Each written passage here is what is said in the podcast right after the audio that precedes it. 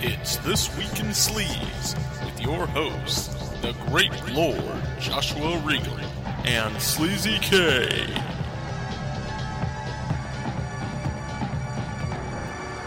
This podcast has been rated Category 3. No one under 18 may be permitted. Let's talk fucking. That happened for real once again. Yay! What? But uh, also award winning fucking again. Like on The Untold Story and the Rapist episode, like this week in Sleaze 18, I believe. We're heading into areas where Hong Kong filmmakers took real life crimes and depicted those stories on the big screen. And once again, one of those efforts got an award. And tonight we're therefore talking Clarence Fok Remains of a Woman and Cha Chuen-yee's Legal Innocence, both from 1993. And my name is Sleazy K, and with me is the great Lord Joshua Regal, having as much fun as we can with the grim material out of reality. Uh, but uh, we we should be thinking of uh, exploiting this uh, this thing we got going on here. I think we should start a hotline and share our experiences uh, talking fucking. Sounds like a great idea, man. because there's money to be made, and as crazy as that sounds, stick with the show. We, we're going to tell you that uh, It's it's not as crazy as it sounds. You know, we can make a million Hong Kong dollars in a week if we uh, do this right. uh, but uh, this is uh, this week at least uh, 21. Uh, so uh, here we are. And uh, how are you, the great Lord Joshua Regal? Uh, it's 6 a.m. and I'm kicking it. I'm ready to party. He's uh, he's disciplined. I, I never force him out of bed at 6 a.m. It's like his his own his own initiative. So good I, man.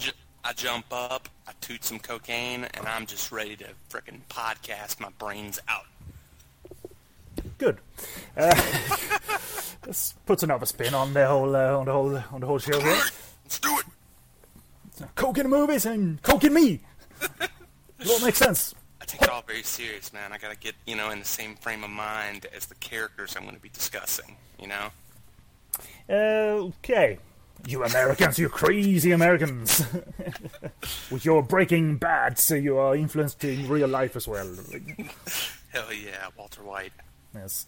Well, in in these movies, uh, at least um, the characters put um, um, acid into containers and uh, that uh, didn't dissolve. You know what I mean? A la Breaking Bad. you remember with the whole bathtub? bathtub went through the, floor. Yes.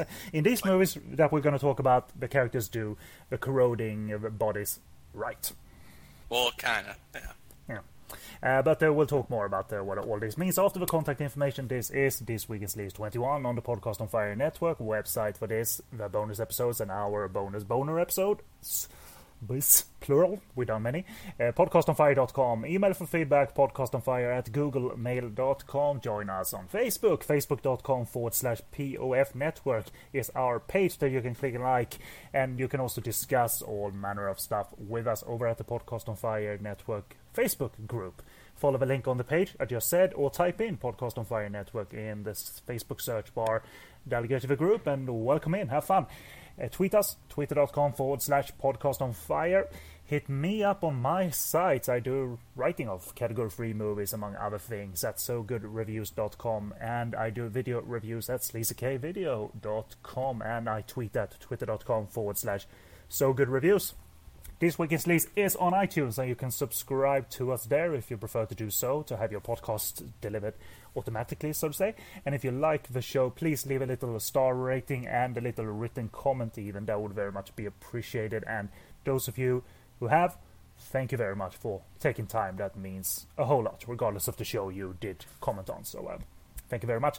Uh, you can stream us on Stitcher Radio. That application is available to your iPhone, iPad, Android, or Blackberry, and that application is free to download. And once you're in Stitcher, type in or search Podcast on Fire Network, and that should give you the option to add each show individually. So uh, thank you very much for supporting us via streaming. And you can comment on uh, on the application nowadays as well. So thank you to those who have as well. The intro is done by Shelf, Brian Kirby's ShelfLifeClothing.com and our own great Lord Joshua Regal. And ShelfLifeClothing.com is your number one stop for great t-shirt designs with uh, kind of retro movie themed artwork. But I, I like Brian's mashup or entirely invented movie artwork that he then puts on T-shirts, like his made up kaiju movies, he's made up Django movies, and what have you. And um, Brian is very talented, has supported his show, and support him by picking up a T-shirt. And moving on to you, the great Lord Joshua Regal. Tell us uh, your endeavors uh, over at Varied Celluloid, and in short, what's what's going on right now, even though it might not be super current when the show is released. What's crack-a-lacking? Well, Um, let me let me guess. You're reviewing porn. no, No. no, that's more of a so good reviews thing, man. But Ah, yeah, oh uh, yeah, I've trademarked that shit. So No, uh, yeah, currently, uh, I don't know what's going to be happening by the time this is uh, out, but on Varied Celluloid, not a whole lot here lately. Man, this summer's going to be really tough on me because of school and everything like that, so, um, yeah, it's going to be kind of hit and miss with uh, the reviews coming out and stuff like that. You know, hopefully I can be kind of uh, hopefully I can kind of stay busy and post up a review every now and then. But uh, yeah, right now I'm about to do a little rush of movies and finish off some of these Blu-rays I have sitting up that I'm kind of have to review.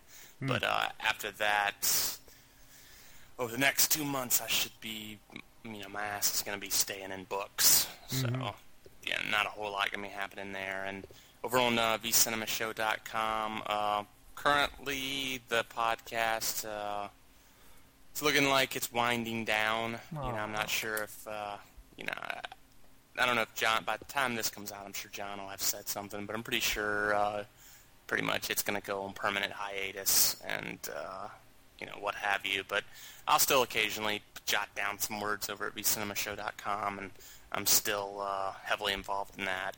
And uh, well, to state the blog is always active at vcinemashow.com. It's the podcast that uh, takes we we know this. Uh, a podcast takes time to produce when you actually. Uh, uh, want the content in there and kind of a, a direction. Uh, and I'm not saying just recording a Skype call with your friends and putting that on a podcast is necessarily Yeah. bad, but that's John's direction. Uh, Yeah. So and and that takes time.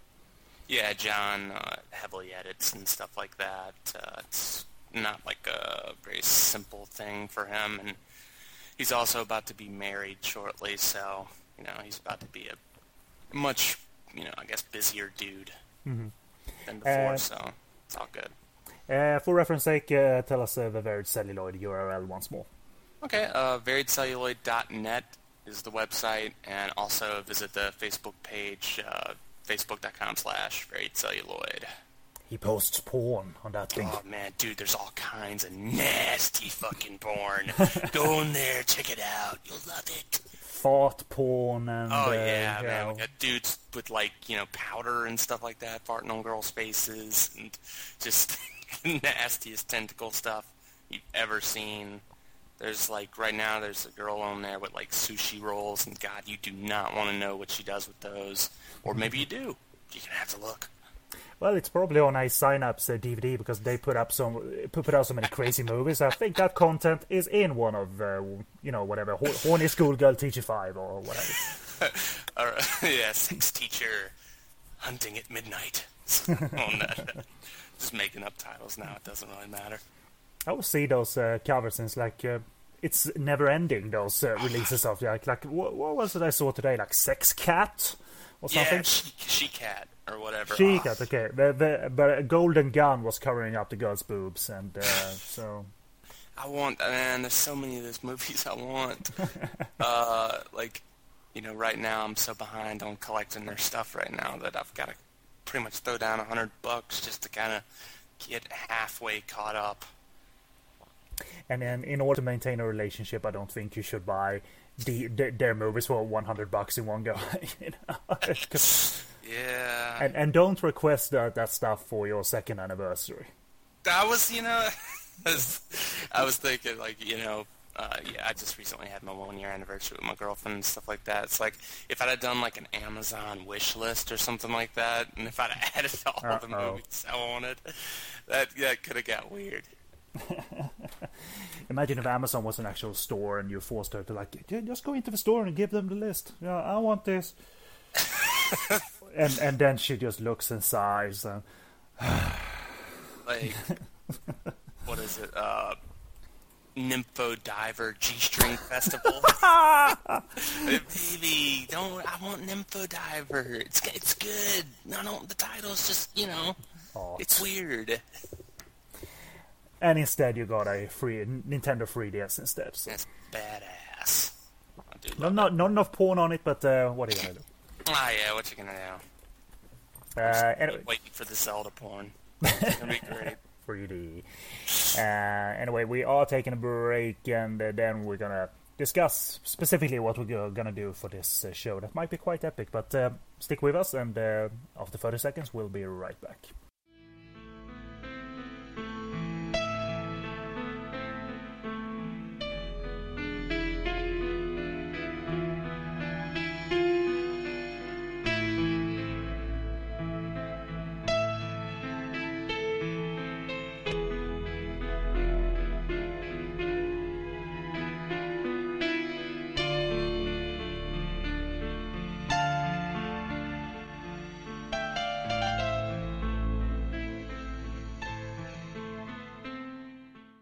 Welcome back, and we are first covering Remains of a Woman from 1993. But uh, I'm gonna explain a little bit uh, what will be going on in the next uh, next two hours. Really, this is one of those shows where we talk background of the actors before discussing uh, the movie in order and whatever background we can find on the real life crime depicted in these two movies. Uh, so, if you want to jump straight to re- review or any segment in this show, please check the show description that you should be able to read when you're listening on Stitcher, for instance. It's obviously on podcastonfire.com, the running times for each segment. But for your information, this is the running order. First, we'll discuss Remains of a Woman, uh, the backstory of the actual crime that Remains of a Woman and Legal Innocence covers. After that, we'll do little bios on the main actors, James Pax and Carrie Um, and then the review and discussion of the movie will follow. There will be a break after that, as per usual, and after that, the legal innocence section opens with a few biographical notes on actors Francis Cecilia Yip, and then the review and discussion of the movie follows. Again, all detailed in the running times that's written out in the show post. Uh, so let's start this then. A plot from my review of the film. James Pax stars as Billy Chan, a corrupter and feeder on the weak, of the week. In this case, two desperate women, Judy, played by Carrie Mm, and Lisa, played by Jacqueline Law. They collide in his depraved world of sex and drugs, with Lisa ending up dead, hacked up, and left to, to corrode in acid in a box. Sentences are carried out, but a retrial is on the horizon, and a uh, I've written a lawyer. I think it's actually a police officer. Melvin Wong plays uh, plays Well- that role. No, I think you're right. He's a um. Damn it! What is he? A prosecutor is what he is. All right, I, th- I thought it was the character that from real life that we're going to talk about. But uh, okay, regardless, we'll, we'll say a lawyer re-examines the facts, and uh, Melvin Wong plays him. Melvin Wong from Righting Wrongs and uh, what have you, the bad guy from Righting Wrongs. So this um, is based on a real life crime and a case uh, that took place. Uh, you know, the whole story kind of covers 1985 and uh, then a few years into the 90s, but I believe the murder happened in around about 1989. And uh, this history and uh, recap of it, and that will obviously means that the movie will be spoiled uh, because I I believe in paying respect to the reality of victims when we can when talking when exploitation movies were made on those topics. So I mean, the, the, the, this show is a big old, a big old. Should uh, you know? Uh, we, should have a spoiler warning, and that comes now. Or, you know, so if you want to go in clean and don't know anything, watch the movies if you can find them. But if you don't care, then uh, keep on listening, and we'll uh, we'll talk about uh, the whole case. Yeah, I mean, you got to think that like people in Hong Kong, they probably were very familiar with the story beforehand. So you know, it's not like they went into it going like, "Oh, what what what are they talking about?" I remember something. You know, It's it was pretty current at that time as well. It was only a few years after the retrial that we'll, we're going to talk about wrapped Right. up. yeah. So it's a, it was not one of those 30, 40 year, years old crimes. Uh, akin to Sentence to Hang, if you remember that, that crime took Yeah. place in like the late 50s, early 60s, and the movie uh, Sentence to Hang was made in 1989, but there was a 1971 movie made on it as well. But still, it was uh, still a few years after it. So um, you know, and and, and you're right. Uh, I mean, it was uh, headline news and all of that. So it's like seeing a, a it's like watching the Manson family from uh, Jim Van Bebber or something like that. You kind of already know the story, so yeah, it's Yeah, hard absolutely. not to have spoilers. Yeah, exactly. It's a good comparison, actually. Uh, but uh, we base our information from uh, on the chapter in the book Hong Kong Murders by Kate Whitehead, and essentially the events that led up to the finding of the body started with essentially the neighbors of Patrick Wong, which is the James Pax character in Remains of a Woman, renamed to Billy Chan, but his name is actually kept for legal innocence. Uh, the neighbors complained about the smell in his house and the stairwell, and it led to a police call to com- complain about the stench. And uh, Patrick wasn't given a good, helpful impression when the police bursted in there. He's saying, really, that the stench was due to his rabbit and goldfish having died. Yeah, it's actually goldfish he included in uh, his statement. Uh, The girlfriend originally was uh, Kitty. Actually, you know, in the story or whatever, went downstairs and told the neighbors, like, "I'm sorry for the stench. My goldfish died." oh, yeah.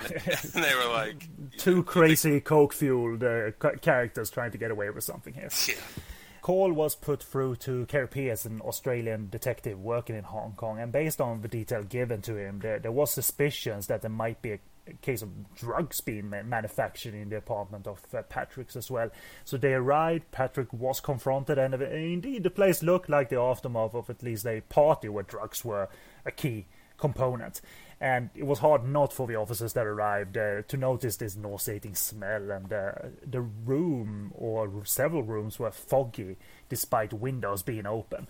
And uh, the character of uh, Kitty, or in real life, or Judy, as um, Carrie Ng's uh, character is named in Remains of a Woman, was present here and quite in, in a noticeable manic state. And uh, as the officers followed the vapors, they um, went into the bathroom and led into there, and they discovered the cause of the smell.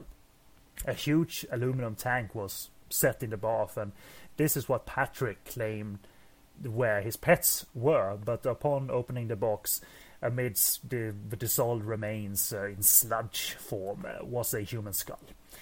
No animal there. so, uh, uh, first, uh, Patrick and the kitty were arrested on drug charges as the murder investigation was too early in the process, so um, they couldn't arrest them on, on that charge based on that finding. But the drug charge was a pretty given one. Uh, after the two got to seeking medical attention for this heavy use of uh, drugs, I believe uh, at least Patrick's uh, nose was kind of um, uh, kind of messed up, uh, as the story actually goes. Kitty was. Um, uh, was uh, formally charged with uh, drug offense. Um, I don't think he necessarily was, and uh, she started to lay the blame on him and uh, on on Patrick uh, because of this, and thus starting a bit of a divide between this uh, couple, if you will, that will run through the story. Uh, but uh, going back, uh, Patrick was brought up in America and started taking uh, drugs after his mother died of cancer in 1987. He uh, left his job as a truck driver in New Jersey and um, to be with her, uh, to take care of her. And after she passed, he returned to America. And at this point, he was introduced to heroin. He switched to cocaine, and just a few months after his mother's uh, death, his father passed as well, leaving Patrick with a 51,000 US dollar uh, inheritance. Yes, he sold his mother's flat as well, got another 1 million Hong Kong dollars for it, and started to live an indulgent lifestyle. Uh, he loved driving around on the beaches of the south side of Hong Kong at night, doing coke off the dashboard, and uh, but also gambling. And uh, this is how we met Kitty. Uh, he earned over 200,000 Hong Kong dollars at the races. She worked at the jockey club. And he gave uh, Kitty, who was working as a cashier, a thousand dollar note. And this unhappily married cashier and Patrick soon became lovers based on this interaction. Uh, as these things go, a coke and gambling habits soon evaporated Patrick's wealth, and more sinister things were to follow. I mean, you already know there were sinister things hovering around this couple based on the fa- found finding of the body. Uh, the body in the aluminum tank or um, or trunk. Uh, I don't know if you want to call it a tank, tank or a trunk, but regardless, it was after dissolving beyond recognition. But a man contacted the police uh, because he was worried that the victim might be his niece Brenda, who is named Lisa in Remains of a Woman. But the name remains in uh, legal innocence. Uh, her parents were contacted, and they recognized the building Patrick was living in through the media coverage as the same building in a photograph she had shown. Uh, Brenda had shown her parents uh, with uh, her and her boyfriend, and they know they knew his uh, surname was Wong, and that was Patrick's surname. Uh, Brenda was an air stewardess, and she was introduced uh, to Patrick by uh, Patrick's sister, or who was also uh, who was also an air stewardess in, and that was in 1985. And three years later, in 1988, they ran into each other again and started a relationship. And he he was you know alluring as a man with an American background and seemingly classier than any run-of-the-mill Hong Kong guy, at least in Brenda's eyes. Uh, she was fully aware of his cocaine habits, but uh, was determined to help him. You know, she felt that much for him, and she even trusted him to the extent that she let him borrow fifty thousand Hong Kong dollars to get him back on his feet, since his finances again were in the toilet. Uh, soon thereafter, as these things go, he started avoiding her. And even when they did see each other, he didn't seem eager to be physical or anything. So it went so far that Brenda waited outside of his flat one evening to, to meet him, to confront him, and saw the horrific sight of him arriving with another woman, which uh, presumably is uh, Kitty. Uh, she flew to London the next day, uh, Brenda that is, and wrote a letter saying to Patrick saying that she hoped they won't turn into enemies after this and that she doesn't care about the money. So, you know, good, good, good girl with good, good attitude. Just wanted to leave that that horrible, horrible stuff behind.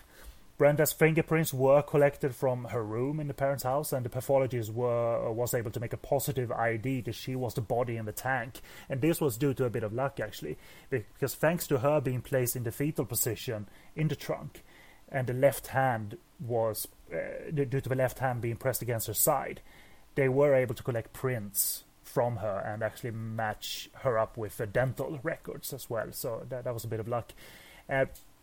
Determining the cause of death of Brenda wasn't very clear, uh, wasn't very easy and as clear cut because she was so decomposed. Uh, but uh, based on the human skull that they uh, that they found, they had a fear that she'd been suffering head trauma. So, um, uh, but. Um, Patrick remained tight-lipped in the interrogations. Uh, however, Kitty was, um, you know, running her mouth, if you will. you know, she blamed Patrick, and the Australian detective again, Kerry Pierce, couldn't believe his luck that Kitty actually uh, kind of easily broke. Because if mm-hmm. both had been tight-lipped, that case would be very, very thin.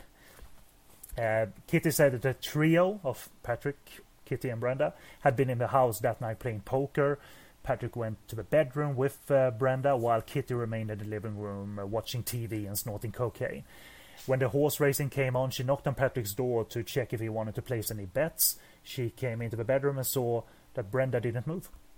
She shook her, and uh, the thought occurred that they needed to call an ambulance, obviously. So, despite being, you know, it all being a very coke fueled atmosphere, at least, uh, at least that, uh, at least that um, insistence uh, was there. But Patrick uh, blocked uh, her way and uh, threatened to put blame on her if, or violence, for threaten her with violence if she tried to get, call an ambulance or leave.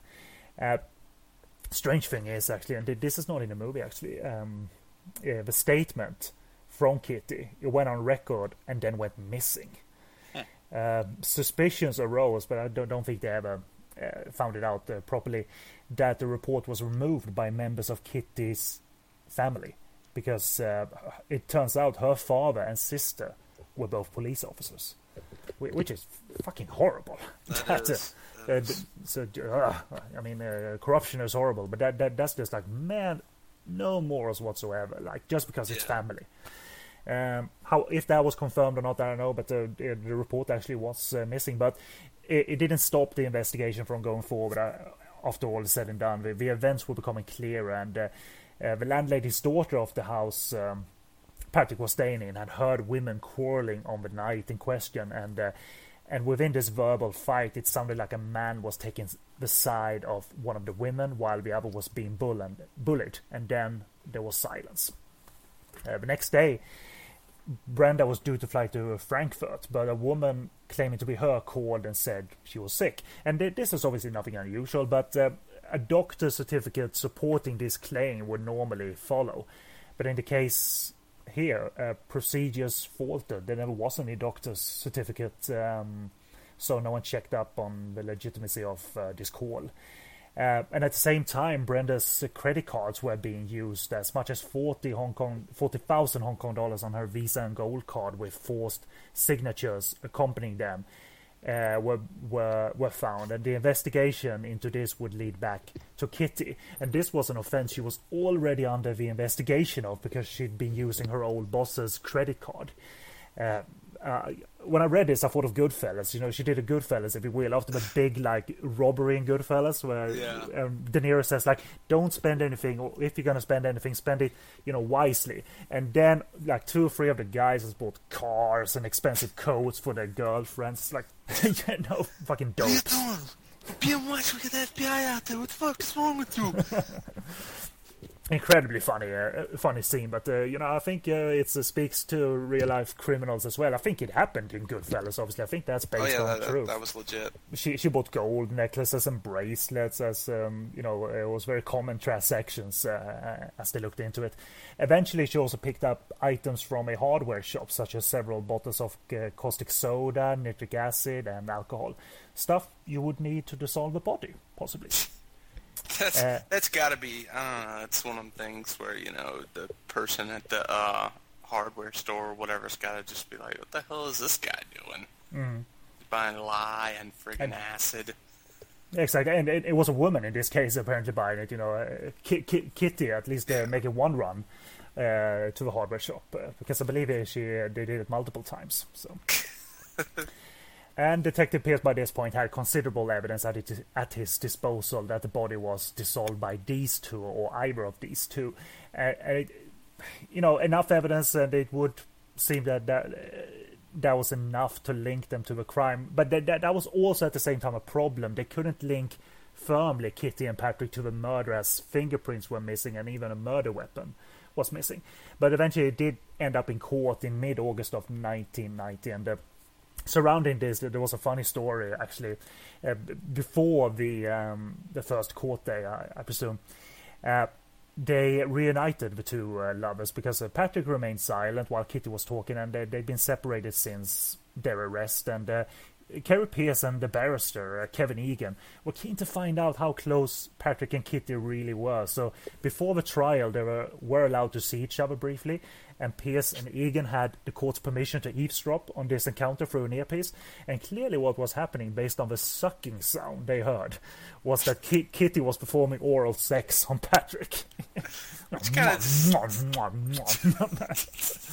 which says a lot about the, the character of Patrick. You know, that uh, you know instead of the two of them, Suck it! yeah, for real. Like instead of discussing what's going on and like you know making sure that everybody's on the same level, kind of like what they did in the actual the movie. You know, Yeah. instead of having that discussion, it's like you know, blowjob, bitch, and that's that's what goes down. kind of a command he had over these um, these two women and definitely her. Um, the 15-day trial resulted in a guilty verdict and death sentence, but as the death sentence was no longer actually carried out in Hong Kong, as we talked about in our sentence to hang kidnap uh, episode, this was actually akin to life imprisonment. But it's it's funny to me that it's actually still called death a, a death sentence. I don't know how that actually works, but um, Yeah, especially since you 30 years, you know, and you're still alive afterward, you know. Exactly, and, and it's um it's mentioned in both of the movies. I think it's just uh, part of uh, the legal system that it's supposed to be called that, even though we don't do it. Mm. Uh, but uh, it was notable also uh, in Hong Kong justice history, if you will, because uh, before no other two people had been found guilty based on circumstantial evidence. But um, the, this is what happens, and uh, Patrick was um, quite a womanizer, even behind bars. Uh, a British woman working as an escort would bring him books. Uh, Kitty's sister Grace supplied him with uh, toiletries and uh, really made sure he looked good as well. You know, he even had Grace buy him a pair of four thousand Hong Kong dollar shoes.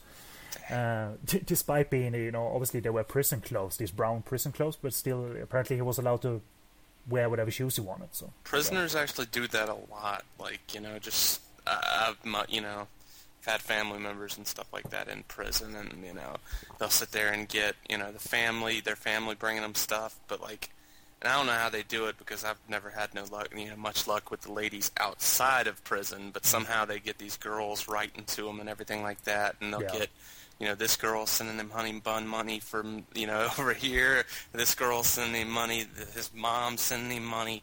You know, sit there and be stacking up and, you know, buying Air Force One, you know, Nike shoes while, you know, locked up. Yeah, it's it, it it's a pattern we unfortunately uh, um, experience today as well. We, if you look at uh, uh, random women or, or random characters like writing to you know literal terrorists and uh, and uh, claiming like oh s- claiming that they they love them so much and they feel sympathy towards them. I think I read it in regards to one of the Boston Marathon bombers had received letters from from women like love letters. Like come on, man. Good lord. I um had a Danish friend. He said that his like roommate or friend or whatever was like mailing a guitar to Charles Manson. Wow. Like you know, I went out and bought a guitar and like gonna mail it to Charlie Manson. It's like, fuck that guy. I Wow. Yeah, that's uh, that's dark psychology for you right there. Yeah. Um, back to Grace, she also, aside from buying the shoes, she also acted a, as a go-between between uh, Kitty and uh, Kitty and Patrick. Uh, for instance, they discussed back and forth how to further his defense by um, writing to the U.S. consulate. But the woman that truly caught the eye of Patrick was Shirley Wong, a volunteer visitor. Um, she she'd gone to Christian school and was a member of the Children of God religious sect. And Patrick charmed her, and the two fell in love. Uh, Shirley introduced Patrick to God, and he quickly adopted her faith as well. Eventually, he proposed, and they got married in uh, prison. Uh, in March of 1993, Patrick and Kitty were back in court, and they'd not seen each other for several years, and nor had he relayed he he'd gotten married, and something that obviously shocked uh, and changed Kitty right there in the courtroom. And uh, this retrial concerned Kitty's uh, testimony, and uh, uh, amidst all this, she absolved absolved Patrick of all the blame, uh, saying she and Brenda argued over Patrick, and she struck Brenda with a hammer in self-defense. Uh, she admitted to trying to get rid of the body, but not of murder. Uh, court also focused on Patrick saying the stench was due to his animals and that he lost his sense of smell through heavy, coca- heavy cocaine usage. Uh, but the turnaround and uh, betrayal was Patrick now blaming Kitty for his troubles. Saying he was far from the master here, that uh, and she the slave, but rather that she was the controlling force, and he blamed her, blamed her for a huge gambling loss at the races as well. So, um, and Brenda, the deceased Brenda, was painted in a heroic light by Patrick. He loved her, and he, he intended to marry her. And uh, the reason I'm saying, it sounding sarcastic is based on what we've seen in the movies and all of that, especially the Remains of a Woman. I think uh, Patrick was pretty much a dick, and uh, it was not not convincing at all in anything, uh, especially in, in Remains of a Woman. This is just douchey behavior, you know, manipulative uh, behavior. And Patrick's lawyer convinced the jury that he was not on trial for his morals here, and uh, and uh, Shirley, the wife, even got on her knees in front of the jury, pleading his innocence. You know, being a Christian and all, uh, uh, as legal innocence uh, says. You know, I'm Christian, I never lie. You know, he is innocent. Like, based on what? Uh, but she seemingly moved the jury, uh, but was thrown out of court, obviously, by the judge, because uh, you can't have that. Eventually, the verdict was not guilty for Patrick, and Kitty was given seven years for manslaughter. So, this moral man clearly happy to feed. I am judging him because, uh, based on what I've read, I don't think uh, there was any doubt that he, um, you know, was. Um, it might not have been murder, but he definitely was a manipulative uh, force and steering force here. you have to be i mean the thing is like in court basically he said because the you know membrane between his nose and everything like that had been rotted away because it had been burnt away through uh, heavy cocaine use. They even said in the story that he took like a napkin and like ran it up one nose and out the other side you know up one nostril to the other which is like common for uh you know heavy cocaine users and stuff like that. I think even Sigmund Freud did that to his nose. But um yeah, because of that he said he couldn't smell or whatever the uh, you know, so he just went around apologizing because it was he thought it was because of his dog pooping everywhere. You know, and Uh, he was yeah, like really still very thin, very thin. Dude, how you know? I mean, yeah, right. Like you know, a week of, you know, did you not take a shower during that week? You didn't notice that there was a tub, you know, full of a person, you know, human being melting inside of your tub? Yeah. Yeah, I, that's beyond implausible. But the, you know, I mean, it is the court system. You have to tie them to the actual moment of death. You know, who was responsible, and if you got one person that stands up, you know, doesn't matter if she's brainwashed or not, who says that you know she was responsible or whatever. Well, It- What it's can you it, do? it- it's interesting. Uh, the movies depict uh, these events quite differently, but uh, Mm-hmm. Legal Innocence is actually uh, explained that uh, Kitty kind of just to have a release to kind of uh, because she, she now knew that uh, uh, Patrick had married Shirley. Uh, it's now she wanted the release, so she kind of took the blame uh, because uh, Anthony Wong's character talks about her smiling uh, when the verdict was read, and, and, and she did get like a seven year.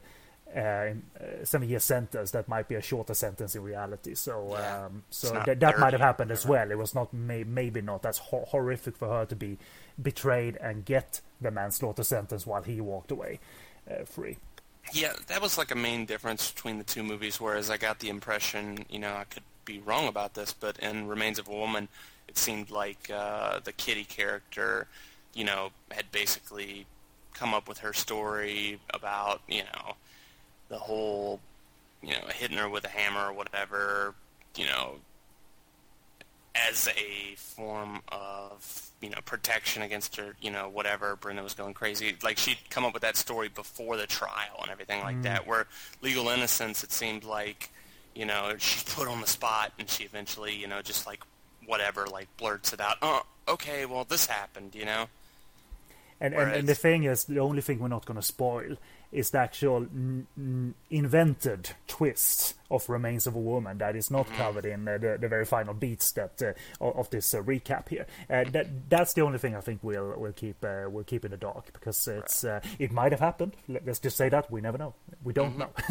Yeah, that's the thing about it is, you know, you gotta keep an open mind. There's really no telling what actually happened in this case, and we have two movies here that present two very, you know, possible scenarios of what happened. You know, I agree uh, because it, it's not a silly twist, but it is a kind. It's also out of left field, but uh, I I don't mind it. I keep an open mind about certain things.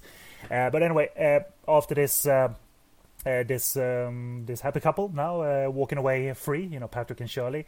Um, they, um, or at least he, but she joined in grasping at the opportunity to exploit this uh, now very publicized and official case. And this is the craziest fucking shit ever.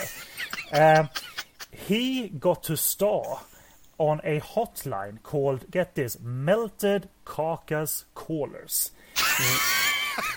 Where for 10 Hong Kong dollars per minute, this is crazy, you could choose from seven topics recorded by Patrick and his wife about this whole, whole, whole, whole ordeal.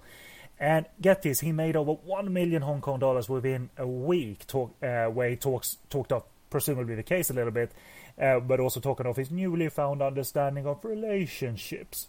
But uh, get this, 18 months later, him and Shirley were separated. So there you go.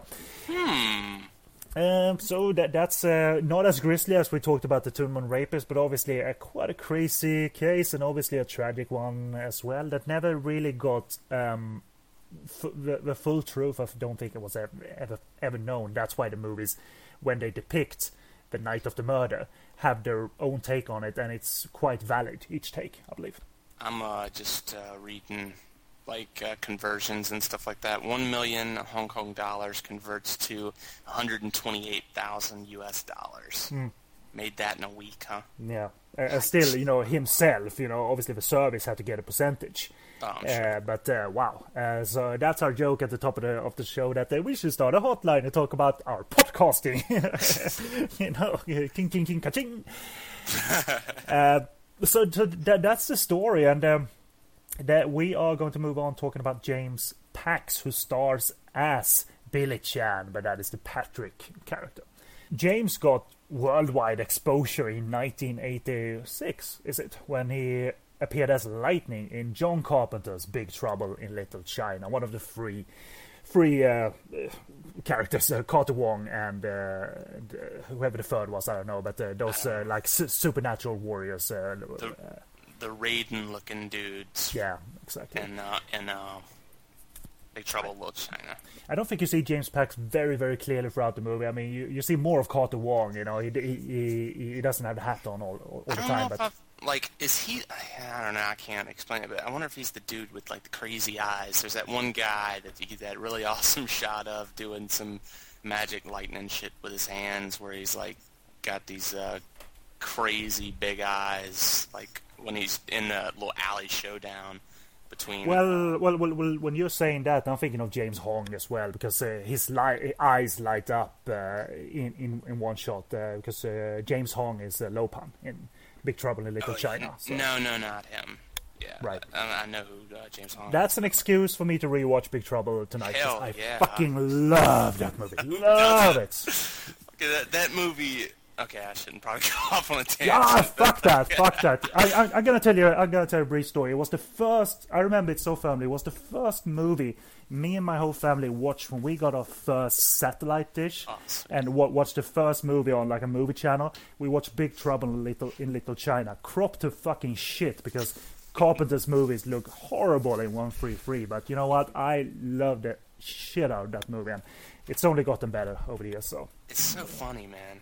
It's that movie's like hilarious. Like I watched it with my cousin, mm. Uh, probably about a year ago or something like that. Uh, we watched on Netflix. I was like, "You ever seen Big Trouble in Little China?" He's like, "No." I was like, "Let's watch it." Shit. Oh, fuck you! We're watching it now! Man, Kurt Russell is the bomb. I feel kind of invincible. He's the stupidest hero in the, He in is. entire. He is like a moron, but Yeah. fantastic. It's got a firm connection to Hong Kong cinema. Carpenter was really influ- influenced by you know Zu Warriors from the Magic Mountain and stuff like that and shit. Mm-hmm. Carter Wong got cast and and, and, and James Pax it, it it was not a Hong Kong actor as such, so he didn't source him from over there. And we're going to talk of his history. Uh, th- this guy, uh, this is um, an ambitious guy, and you got to respect that. Uh, as I'll talk of his career a little bit. Born in Japan and educated uh, at New York University with a degree in business. His uh, he also had talent as a singer, and uh, as a teen, that took him to South America, being the first Asian singer to make it there. And he pursued other interests such as ballet and um, and kung fu, and he grew foundation as an actor. He went on to work as an actor slash model in his early twenties. I mean, he's a good-looking guy. That uh, Yeah. makes absolutely sense. And he even had time at some point in his life to briefly work as a stock analyst. What a fucking slacker! but uh, acting called and the move to Hollywood happened, and he landed a part in Big Trouble in Little China as Lightning, working alongside Kurt Russell, James Hong, and Carter Wong. Uh, various TV movies and series followed, but Pax relocated to Hong Kong and logged most of his credits in the early to mid 90s. Uh, If the bio is correct, is that, that that's still only semi-true because it seemed to me that he divided his time between film work and studies in film and production management at uh, USC, the University of um, California. Uh, I think so, but regardless, uh, South I- Carolina. yeah, maybe, maybe. Uh, as for the Hong Kong credits, you can see Pax in the heroic trio. I think he plays the husband of Anita Mui's character, who's like a, a scientist. Uh, he's in Love Among the Triad, which was a sync sound um, Triad movie, so you can hear his actual voice there, and presumably um, he's be, uh, presumably he spoke Cantonese in that movie. I think he does fluently. He's in Remains of a Woman, obviously, and Otto Chan's excellent San Francisco set, Gates of Hell, from 1995. It's actually a very good category three movie. Logging his last Hong Kong work in 1995, James has lived in Beijing since 2001 and has established his own advertising and production company in China. He got mainland exposure and popularity via the TV series I Want to Really Fall in Love, which I think is a rough translation into English. Uh, described as kind of a Chinese Sex and the City, and uh, it was quite talked about because of the controversial content of women chasing after men and the discussion of female needs. And th- th- those are topics that are not easy to get through um, in the mainland. They're certainly far from the government propaganda other series usually dwelled on. Uh, he starred as the first Emperor Qin Shi Huang in a documentary about his life and received overseas praise for his uh, portrayal. and also starred and produced the drama series Shanghai Solution, which has been compared to Schindler's List. Uh, that was a high-rated TV drama and has even published the book A Bowl of Fish about a young actor's quick rise to fame and quick descent after fame peaked. And it's said he was doing pre-production to make a movie based on his book uh, with him as a director, but no word on whether uh, or not that is in process still or not. It was not on his IMDb page as uh, completed anyway. So a good man with a head on his uh, shoulders and a good attitude, and um, seemed to not want to rely on acting only and kind of pursue other interests. So good on him. Good on him. What a slacker. What a slacker. Jeez. Could you do something with your life? God Yeah. Almighty. I mean, you you appear in one John Carpenter movie, we expect more of you. Exactly. So, uh, moving on to his leading lady in Remains of a Woman, Carrie. Mm, an actress associated with Category 3, but she never did any nudity in these movies. Um, Boo. well, she didn't need to. I, I love Carrie for what she did. Uh, ironically, because she is a gorgeous woman, uh, at one point a television makeup artist told her she'd never be able to look attractive no matter how much work they'd put into her. Yowza. Jeez. Yes. Yeah, ouch. But uh, you know, it was the star now, bitch. Who's got the Booyah. who, who- you know who's got the awards now? Yeah. Um, it's very ironic because she became a sex symbol and symbol of glamour, working in the busy 80s and 90s Hong Kong cinema, as well as appearing in uh, TV series, uh, about 20 or more TV series over the years. She is a winner of multiple acting awards in Hong Kong and Taiwan. Uh, she was born in 1963, and uh, as these things go with many actresses at the time, she submitted an application to the TVB um, television station, Hong Kong's largest um, network slash studio, at least at the time and uh, he she um, submitted an application to their training program, and she was accepted as one of the 30 that got in. And she abandoned school in the process, uh, therefore something that sat less well with her father, but her mother was open to her daughter's dream, but with the option, in you know, as uh, on the back burner as priority two to possibly resume school the following year, but. Um, she gradu- graduated from TVB and was put into rotation as part of the TVB roster, and it, was not a well-paid job uh, because it only meant minimal exposure. But she put her time in. She gradually got more and more speaking parts, and eventually got into film.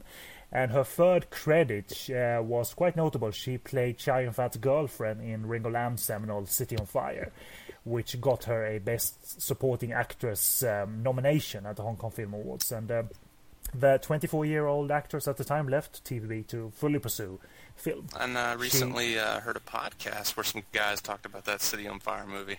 Yes, indeed, they do. Kenny, Kenny B and company. That awful character, Kenny B. Man, can't stand him. yes. All well, about Sleazy K. Yes, sir. Um, she appeared in We Are So Funny about uh, different characters on the network. Comedic geniuses. Uh, the year after City on Fire, she appeared in Kirk Wong's Gunman, and uh, she she worked steadily. And um, one of her other notable roles was the 1990s prison drama "The First Time Is the Last Time," which got her her next nomination in Hong Kong as uh, Best Supporting Actress, I believe. Uh, she really refused to be typecast. You know, the filmography is quite diverse with both glamorous mm, roles, sexy roles, comedic roles, and even plain roles. You know, without all that, uh, without all that makeup. Uh, uh, eventually, she she she was uh, quite a firm but clothed presence in the booming category free trend. Uh, she had a small role in Sex and Zen as the mama son of the brothel that Amy Yip rolls in later in the film. But Naked Killer is where it's at, you know, in terms of Carrie's global exposure, uh, because she, she played the rival assassin of uh, Chingmy Yau's character who cuts off men's penises. Knowing Basic Instinct was successful at the time, and obviously the producers did as well, she didn't hesitate, and she was even quoted saying that she liked the primitive aggression of Sharon Stone's character, but Wong Jing didn't write a copy of the Sharon Stone character to be put into Naked Killer. So um, it's uh, it was uh, merely a, an, an inspiration uh, and a trend at the time, obviously in 1992, 93. Uh, she won her first Best Supporting Actress award in Taiwan for Remains of a Woman that we're talking about uh, tonight. And uh, it was always inspiring to see these adult films that weren't necessarily about the porn uh, all, the time. You know, they, they were dark, violent, and sometimes erotic films. And it was always inspiring to see these get lifted into the spotlight, like The Untold Story, getting uh, with Anthony Wong getting a Best uh, Actor award. And uh, it, uh, to see them get respected, and uh, not not so much in Hong Kong. I don't think she was nominated, but uh, t- Taiwan did, and um, it made sense because the remains of a woman played better there. It was more successful over there.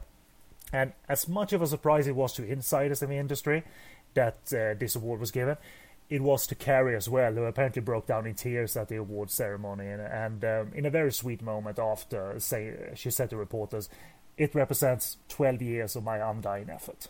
It's like that is so sweet, you know. What a success story, and, uh, and uh, earned too. I mean, it was not a random award they gave out for some uh, crappy comedy she was in or anything.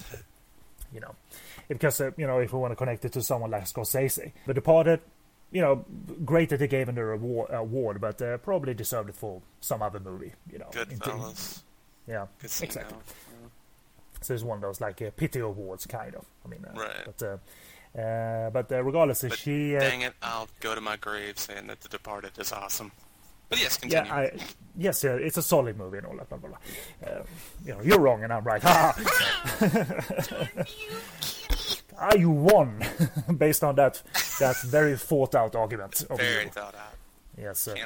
Uh, Carrie was a continually working actress of the 90s, appearing in every conceivable cheapy and award-winning uh, award-winning movies. Like she was in Hero Dream, that very crap tight set uh, action with Chin Siu-ho and his brother Chin Kalok, which featured you know Thai ladyboys.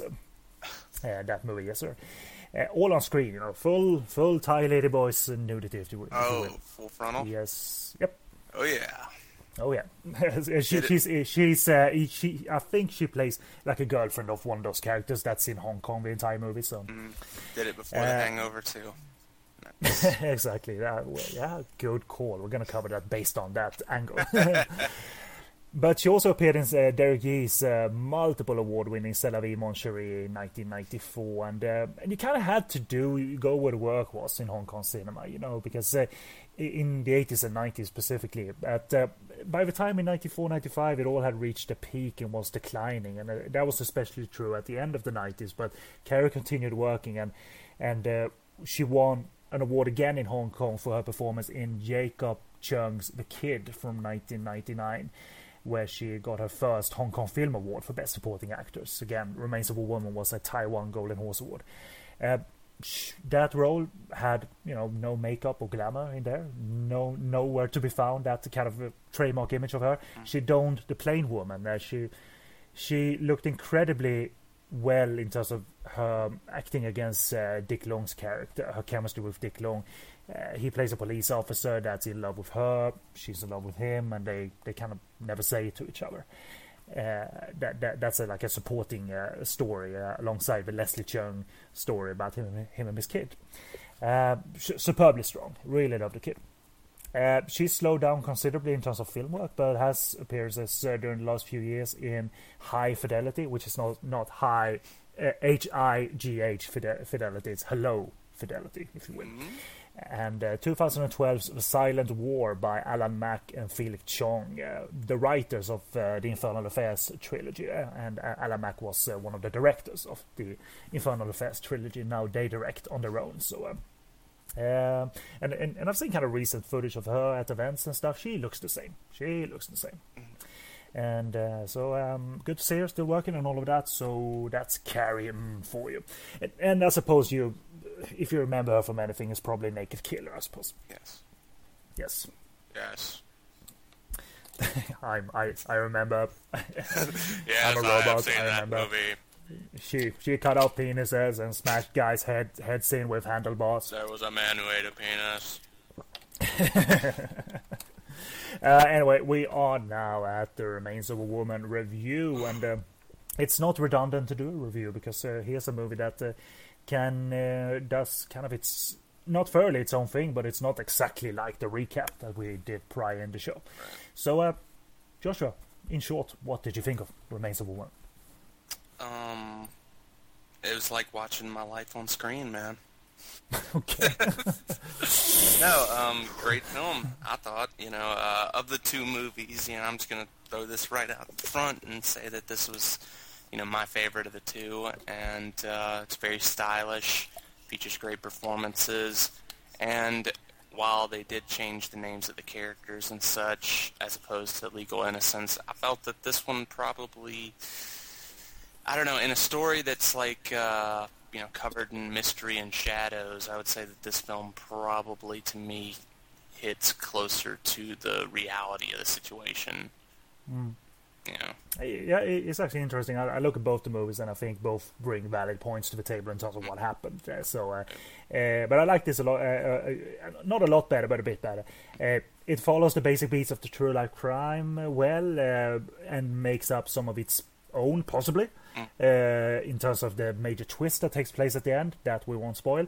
Um, and Clarence Fok, again, the director of Naked Killer, uh, and a really stylish director, he makes us follow this talking narrative uh, because uh, he believes in that talking narrative, and uh, we are on board with that as well. And it's worth to get through that, if you will, to get to his stylish sequences of depravity, uh, coke fueled insanity, and, uh, mm-hmm. and gore. so, very, very much approve. Clarence's eye for vision and elegance. That's kind of what I connect to, to to Clarence at his best. Sometimes he makes just crazy movies that look great, but you have no idea what's going on. The Black Panther Warriors is a good example. Such a well costumed film and stylish film. It's impossible to know what's going on. Uh, maybe mo- mostly due to the fact that that has one of the worst translations ever in a Hong Kong movie. Wow, all for, all throughout is like, huh, huh you know you can't even make put it together but it makes whooshy noises and sounds and that's kind of uh, kind of enough and carries in that as well and uh, uh but but I like that uh, here's kind of a dirty and grimy category free movie partly you know and uh, uh, glimpses we see glimpses of that in the credits and I I, I started the credits because I, I, think this is a good way to show what's coming. One thing one bad way to show what's coming is what they did in a movie called What Price Survival, which is uh, was said to be kind of a one-armed swordsman remake in 1994. It actually is not. It's uh, quite far from it. But what they did there, instead of a, just a plain red on black or white on black credit sequence, they actually just put a trailer in front of the movie with spoilers. you know, so uh, what price survival is uh, so lazy, lazy in terms of credit sequences this is not lazy and it connects to Naked Killer as well because if you if you remember that has stylish shots of uh, you know of Chingmy Yau and the assassins together. That is it's not part of the movie. It's just a stylish setup, uh, you know. And uh, so Clarence Fok definitely for two movies anyway thought of ways to enhance the opening credits in a kind of high producing Hong Kong cinema. You know what I mean? Mm-hmm.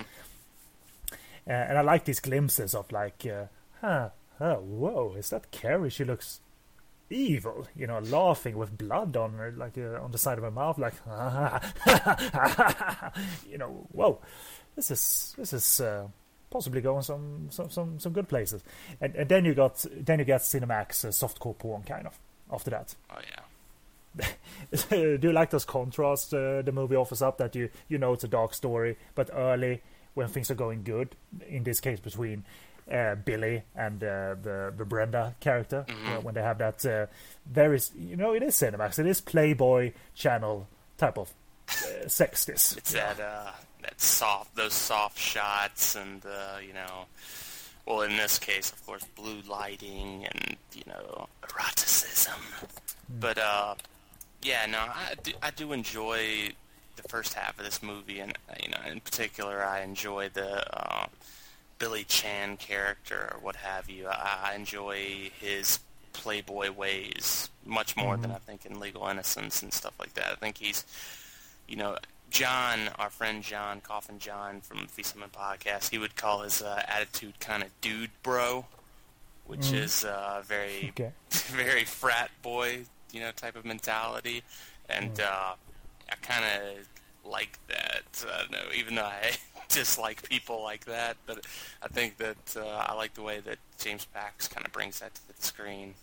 Well, it's not inspiring what he does, like mm. uh, like s- sending off a woman to do some uh, some not. job for him at a bank and then hitting on another on the street. And like it's not like, yay, I'm 30. In the case of me, I'm 33 years old.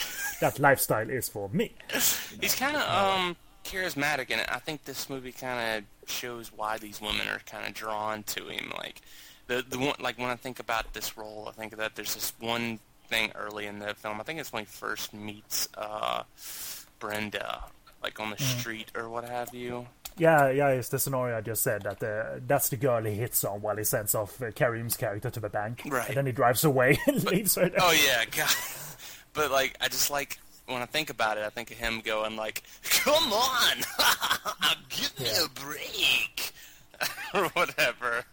It's very well cast because again, James is Mm-hmm. from America, you know, and it's uh, the casting was better in that regard if you compare to Francis character and the portrayal here. But here, Mm-hmm. it's so very, it's they, they echo that like he's from America, he's kind of alluring, like yeah, Mm-hmm. you know, and, and he, he doesn't look. Uh, I think he's half American, half Chinese, possibly because he, he looks uh, he looks a bit mixed in that regard. So Mm-hmm. so. Uh, uh, good, look- good looking guy. You know, I can say that though, and I think it's so, so well cast. Uh, actually, He's very Uh, smarmy, very like. yeah, exactly. Yeah. You know, you dis you, you you dislike him as you should, uh, Right. which is a sign of a good, uh, good, good performance and and good casting. Mm-hmm. Uh, Clarence is also going to flashback uh, to our story, you know, because we found the, that that was kind of the uh, trajectory these movies went, you know, that, that they provided a big old flashback. But uh, it's not painfully obvious this inclusion that oh here we go another flashback to like he confesses, then there's the flashback, and uh, the movie's over. It's it's not as obvious and lazy in design, uh, uh, al- albeit that standardized template could work in category three movies as well. Look at the Untold Story. There's nothing disruptive Right. about the way Herman Yau uses uh, a flashback in that movie. So You know, it's fine. I was gonna mention that this, both of these films, kind of do take that uh, untold story type of approach, where like you know everything's building to a flashback. You know what I'm saying? Both Yeah. films, you're gonna inevitably get conclusions that tell the you know dark story of what happened that night, and you know that's not really a spoiler because it's very conventional, but. Uh, you know, I just think it's very interesting that uh, both films, you know, made pretty much back to back, same story, and they both kind of use a very similar template. Do, do you think they covered the crime well in there? Uh, you don't need to bring in as much legal innocence now, but do you think Remains of a Woman covered the crime well? I do, I do think that uh, you know it's another take on it. You know, there's really the only there's only three people that knew anything about what happened that night, and one of them's dead.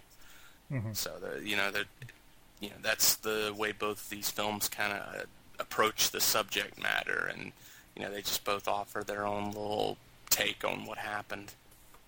Yeah, and and and uh, the details that they definitely know.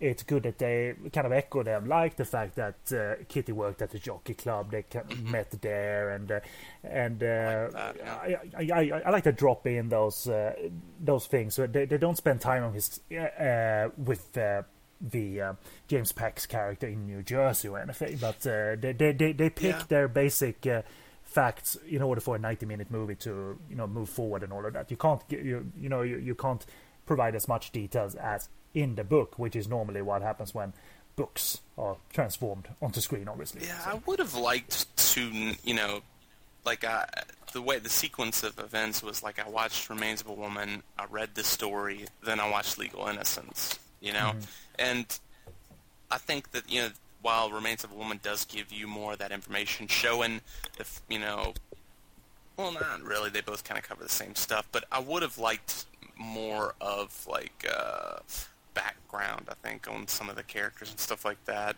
You know I think that uh, this movie does show like that uh, Brenda works you know for the airline and everything like that and that sort of stuff's kind of covered but uh, there's a lot of little things about these characters that we really don't know and they don't go out of their way to explain it. I guess for Hong Kong audiences they hear James Pax and know okay well he's you know got a foreign accent or what have you yada yada yada but for you know other viewers outside of uh, Hong Kong. They might not realize that at first and what have you blah blah blah. Yeah that's why actually uh, getting to read the cha- this chapter actually helps uh, Mm-hmm. a bit uh, to to fill in the blanks. So I, I- recommend getting the book uh, based on that Hong Kong murders. Mm-hmm. uh, but we'll, we'll talk uh, we'll talk a little bit about, about Carrie Uma I I I love the dynamic between uh, her and James Pax as uh, and, and and it kind of is believable I think especially knowing again the chapter that we read that she is not able to resist uh, him you know she she follows his commands and because she's uh, she's been abandoned and uh, she's uh, she's weak emotionally and desperate kind of to feel like she's belonging. I'm not putting down women in general. I'm just saying that's kind of what happens to men and women that uh, they, they they can be exploited in that regard when they're at their lowest. Mm-hmm. And, and and I think that happens in both movies, especially in, in Legal Innocence and Innocence in terms of the Christian girl mm-hmm. and what Patrick uh, does to her. Uh, but she carries so good as that woman, you know, just goes down on her knees, not to perform oral sex or anything. Well, well, she does, but she she does that as well. Like begs him to like, please, I want to stay with you for the rest of my life. You know, it's yeah. that kind of a heart heartache, desperate heartache that. Uh, and desperate belonging that he can exploit and, and does definitely again by having her run a bank errand, hit on Brenda on the street, and then take off like a douche. dude, dude. Very dude, bro. Very dude, yeah. bro. So, um, but do you like that? You think you, you think that's effective because it could have been more melodramatic, but I think Carrie keeps uh, keeps it even uh, even leveled. Of the characters in this story, you know, obviously, I think that Kitty has the most, uh, you know, is the most potent from a dramatic standpoint. I think that the film makes the, uh, a wise decision to kind of follow her, even though it's you know, about everything surrounding the case. I think you know she kind of does get the limelight, mm-hmm. and uh, I think that's a wise choice because you know you've got you know Billy Chan or what have you, you know Patrick Wong, he's not really a very sympathetic character. He's this guy that says one thing and then in the retrial comes back says something else. You know, you can you know he's not being completely honest, so you can't follow him. Then there's the Christian girl who mm-hmm. you know is so naive, you know, and just believes everything that this prisoner says. And she's not that interesting. Where you got Kitty who goes, you know, back to this retrial and basically, you know, you know she still had to have had feelings for, um, you know, Patrick Wong because the guy goes out there basically and just takes a big, hefty dump all over her in the courtroom mm. and just, you know, lays blame. She's an evil psychopath, whatever, and like just nails her to the cross, and she just takes it, you yeah. know. And even though she, in, she could have probably blamed everything on him the second go around and just, you know, what have you. But she took the beating and everything like that. So there's more. There's something more to her, you know, as a yeah. person, and uh, there's you know an easy way to get sympathy from that. And uh, I think that yeah, I think she brings a lot to the role, and whenever I mean the the way she looks worn and even uh, uh, without makeup in the, courtroom, like mm. and and laugh and essentially smiling while looking so worn, looking like she's been crying for five days essentially, right. you know, uh, but still have that almost have that sinister smile on her, you know, that's so captivating, and you don't know what what that is if it's insanity or mm-hmm. or some kind of you know some kind of odd happiness, crazy yeah, happiness. like at the end of the trial or what have you, when she's like kind of like laughing or whatever, you're like thinking, mm.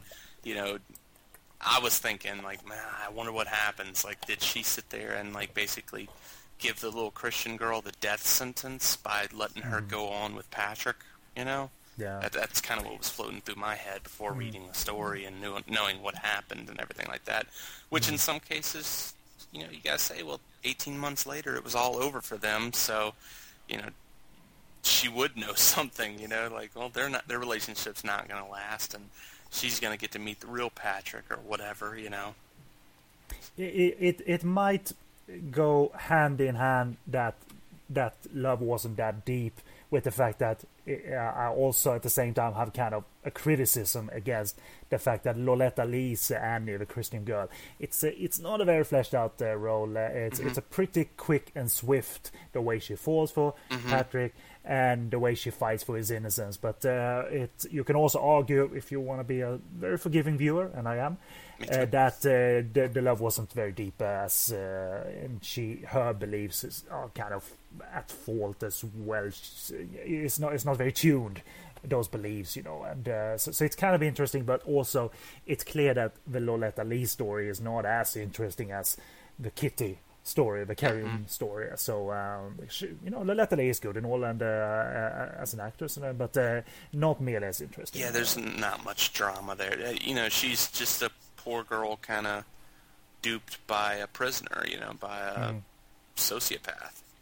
Uh, it's important to believe that Clarence Fok believes really in jumping back, be- believes in his technique here in, uh, about jumping back and forth in terms of uh, the past and where we're at in the present and setting it all up. And it's it's also important to note that this is not one of those category three movies that uh, that is doing it for cheap exploitation thrills. Uh, it's more thorough. It's more commercial. Uh, not, not super commercial, otherwise it would have had uh, you know fucking Simon Yamin here, Andy Lau, what have you. But uh, I, I, it's important to note that this is not one of those movies where they they just pooped out or anything uh, uh, at this time in 1993. Uh, So some thought went into it. Uh, so I don't think it's exploiting the crime as such, which other movies can be argued to actually do.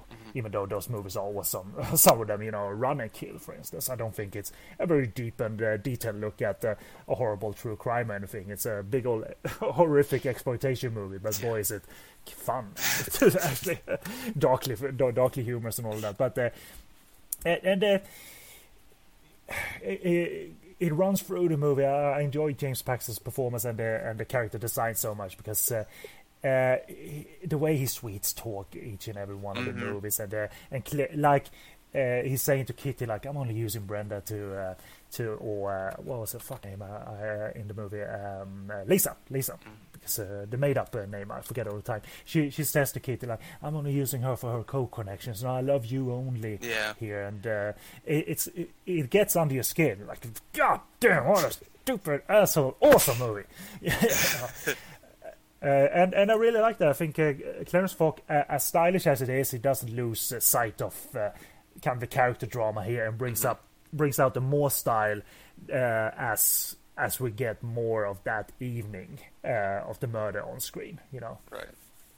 uh, because it could have been in, indulgent. But uh, I think uh, it's, it's a talky movie, and uh, he adheres to that. I mean, uh, it's a lot of lot of dialogue uh, between a pane of glass, obviously, with. Uh, uh, the prisoners, in this case, getting visitors uh, by uh, by uh, the Christian girl and Melvin Wong and what have you. So, so it's uh, it- it's it, it takes a, a skill to to be a talky movie and, uh, and, uh, and and and do those things like just having people talk on screen without having a camera movement and style and pew pew pew, just talk. the movie's very much upfront about uh, Patrick's, you know, manipulative behavior. You know, whereas Legal Mm-hmm. Innocence is kind of, which I hate to keep going back and forth. I'm no comparison, No yeah, drawing no these comparisons, but yeah, where the, you know, Legal Innocence is really more from the Christian girl's perspective, and uh, you know, Shirley, where she, you know, it's all about the way she sees things, which she sees, you know, Patrick is an angel, and basically he's which is interesting actually. I, I, I we'll, we'll come to that, but I think it's interesting in the case of Legal Innocence to to have it more from her perspective because uh, it, that, that's probably how she saw it. You know, Loletta Lee's character in this case, you know, it's clear that she believed strongly and uh, maybe rightly uh, that he's following a new path because why wouldn't you want someone you care for follow the same path as you, the path of God, uh, and the path of um, you know wanting to be forgiven and all of that. They don't they don't go to the extent of showing a scene where he's baptized or anything. It's not, uh, but he's he's converted, but still us as a viewer can see that. There's some still some douchey behavior here. That's not sincere, you know. Where, where is it in the courtroom or interrogation where he puts his hands together and like starts praying? courtroom, essentially? Believe, yeah. Yeah, it's like, dude, that. Oh no, I love this movie. Which you know, I mean, there's a movie that could be made, man, that just just has the love story between you know the Shirley character and everything like that. Because, like I said, you know, I mean, what is you know what is the reality of the situation? What is honesty in this story? You know, what is real and what wasn't? You know, there's all it is is just uh, back and forth, you know, blame and everything like that. I mean, it's impossible to imagine, you know, that character not realizing that there was a person dissolving in his bathtub. But you know, I mean, it's not so com- it's not completely out of the realm of plausibility. You know what I'm saying? and, and uh, exactly, and therefore I think uh, the way Clarence Fok shows uh, the death happening Right. is uh, could very well have happened. It's not covered in our recap actually, and it might have been covered in the interrogations and the Hong Kong press at the time, but it's not the way it happened. Yeah. It's not covered in the, the recap, and I think it's uh, as valid as what happens in Legal Innocence. Uh, Right. There's like a one in a thousand chance that I could imagine that character not realizing that that tub was in there, but he was coked out and everything like. Yeah. that. I mean, there's, you know, there's no telling what the reality is. All we can do is t- kind of take guesses, and that's Hmm. that's what these movies are about. Yeah, exactly. Uh, you got to talk about the ending sequence uh, quite a bit because uh, if if anything, it's uh, this uh, contrasting mix of sexual games. You know, uh, James Pax puts uh, blindfold on Carrie, mm, and there's biting, and uh, and there's uh, flickering, you know, lights, and there's a thunderstorm out there. And the way you talk about it when you line up all those elements, it should be way over the top, but. Clarence Fok makes it works well for work well for Atmos here, in, in my opinion. Oh yeah, the for me the conclusion, you know, that the massive flashback at the end, it makes the movie. I think, you know, I think that uh, it's incredibly intense and uh, works very well. it's so raw. I mean, yeah, there, there is some there, there, there's depravity here, low depravity and eroticism all mixed up in this weird coke fueled insanity, you know.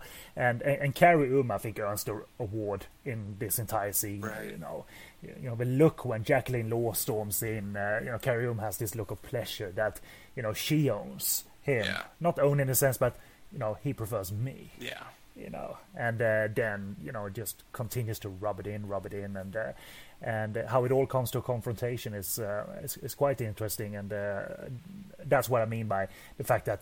Uh, it might have happened this way. The actual murder, legal innocence, provides an entirely different um, set of literal events. I mean, the fact that the body was uh, dissolved and uh, that they all were aware of it. I think, mm, yeah, I, I, they, they were, of course, as you said, and um, uh, the movie doesn't shy away from that fact. But the actual death, I think, is interesting that the, the filmmakers provide their own take on that, and I think um, it all makes sense. And and remains a woman. The big absolutely makes sense, you know, because the more the more coke they take, it seems like the more stylish it gets yeah, and and intense it gets. You know, it's an a audiovisual assault uh, kind of. yeah, yeah. I mean, it is. It's like you said. I mean, coke fueled insanity. That's the only way you can kind of describe the final Yeah. minutes of this film, where everything just goes into manic mode. You know, Mm-hmm. everything. It's a mile a minute. And, and despite being a category three movie, it's not at all overly graphic. There's no nudity, I think, in this movie. Uh, But the brief sawing sequence within that coke-fueled environment is pretty brutal. It is on screen, but not at all that much. I mean, the the best shot in all of this is where. In the foreground, you see James Pax just staring at the TV, just watching the TV, taking coke, and uh, it's sawing sawing in the background by Carrie Ng's character. That much we can reveal that she in this movie hacks up the body. It's set to a beat of this crazy ass industrial music, you know. Why? I mean, it's just a mad atmosphere, and uh, uh, so um, yeah, It- it's, uh, it's something you don't often see in Hong Kong cinema. That you know, drug-induced type atmosphere. You know, and Mm-hmm. I think the movie kind of perfectly captures that the ty- type of uh, mental state that these characters are in. You know, just lots Yeah. of loud noises, lots of just you know quick shots and everything like that. It's it's moving at an incredible pace and you know crazy shit's going on and you know nobody's thinking logically. And that's where these characters were at. They went and told somebody that the reason the house stunk was because a goldfish died. You know th- hmm. these people weren't thinking you know at their very you know best and still probably high when the police arrived. you know, at, uh, at that time, you know, at the beginning of the movie. like Uh, I could imagine, like in the story that we read, you know, first Kitty went downstairs. She tells this pastor that, uh, yeah, the the reason it stinks is my goldfish died, and she leaves, and you know that was bad enough. They're like thinking this chick's, you know, they're these people are insane. You know, obviously that's not you know causing you know this massive smell. And then you know shortly thereafter, what like an hour later you know, you got Patrick Wong coming downstairs to tell them that yes, it, you know, the goldfish died, but also my rabbits died, or hmm. whatever. You know, you can imagine that that moment in time, that hour beforehand, upstairs, Patrick Wong's probably like yelling at Kitty, like, "What the fuck? You went and told them the goldfish died, dude? We gotta, hmm. go! oh my god, they're gonna bust us! They're gonna bust!" us." You know, I can imagine how they were. and then li- take another hit of coke amidst yeah, that, you know. and then okay, look, so- go down there and tell them it's rabbits too. That's gonna that's gonna do the job. They're gonna fucking believe that shit. You know, like Yeah. that. That's what's going on in their heads. You know, the type of logic that's you know going through their mind. Like this is gonna work. This is gonna work. You know, but uh, obviously. Yeah, it's um, it's interesting that they drops drop some details, and, and it doesn't matter actually that they do why about why there was acid in the house and all of that. So they they, they don't show a scene or mention the fact that they, this was bought at a hardware store and all of that, and and and that the box is there. You know, the trunk is there, the tank is there. So and and uh, you know, you you just go with it. Uh, if you don't read the story beforehand, then you don't know about it. We did, uh, or you did after, uh, but it doesn't really matter exactly every detail to to form an entire movie, in my opinion. or that Kitty went out and was spending all that money using, uh, you know, Brenda's card or what have you. Exactly.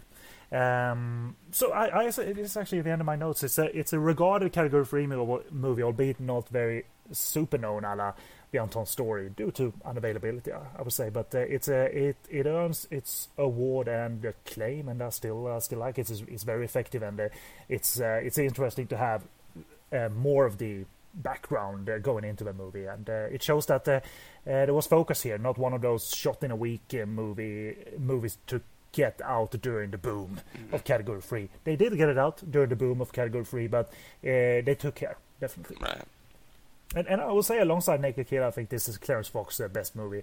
Uh, because he he was uh, a hit and miss director, admittedly, but uh, Naked Killer and this uh, hit home definitely. Yeah, I, I do think it's a really solid film and uh, one of the better true crime flicks I think uh, you could pick up. Definitely. Uh, as for availability here, again, the problem with these movies, they're, they're not obscure, they are known, but still their their, their fate on home video is not uh, is not very positive. Uh, Maya had Hong Kong rights, uh, or have it even. There might be a remastered print that's not made it to DVD, you never know. Uh, but they put it out on video and Laserdisc, but uh, again, no DVD has followed uh, to this day. And uh, best bet is used copies of the Laserdisc. I've seen them several times on eBay for varied, varied prices. Again, remember, uh, laserdiscs were expensive in the day, so even if they're uh, you know 400 Hong Kong dollars, that is still half of what they cost back in the day. So, uh, so if you really really want the movie, there's a good looking laser disc out there. Uh, otherwise, there there might be uh, some some stuff on um, on on the torrent forums or what have you. So if worst comes to worst, look there. And uh, the, the, this is the fate of even award winning Hong Kong films, uh, people. So, uh, but it deserves it, it, deserves better than, better than that. And uh, Maya, you know, they did re-release some, some some stuff on DVD, some stuff that was only on VCD and what have you, and not an upgrade from a prior DVD. So maybe they struck a print for Remains of a Woman and just stopped releasing their their stuff. Uh, you never know; it might be there. So if you're a company who wants to release it, check in with Maya. They might have it. So there you go. Uh, we're taking a break again, and uh, after the break, we are discussing legal innocence, the the other side of uh, the story as uh, interpreted by other filmmakers. So we'll give a take on that after the break.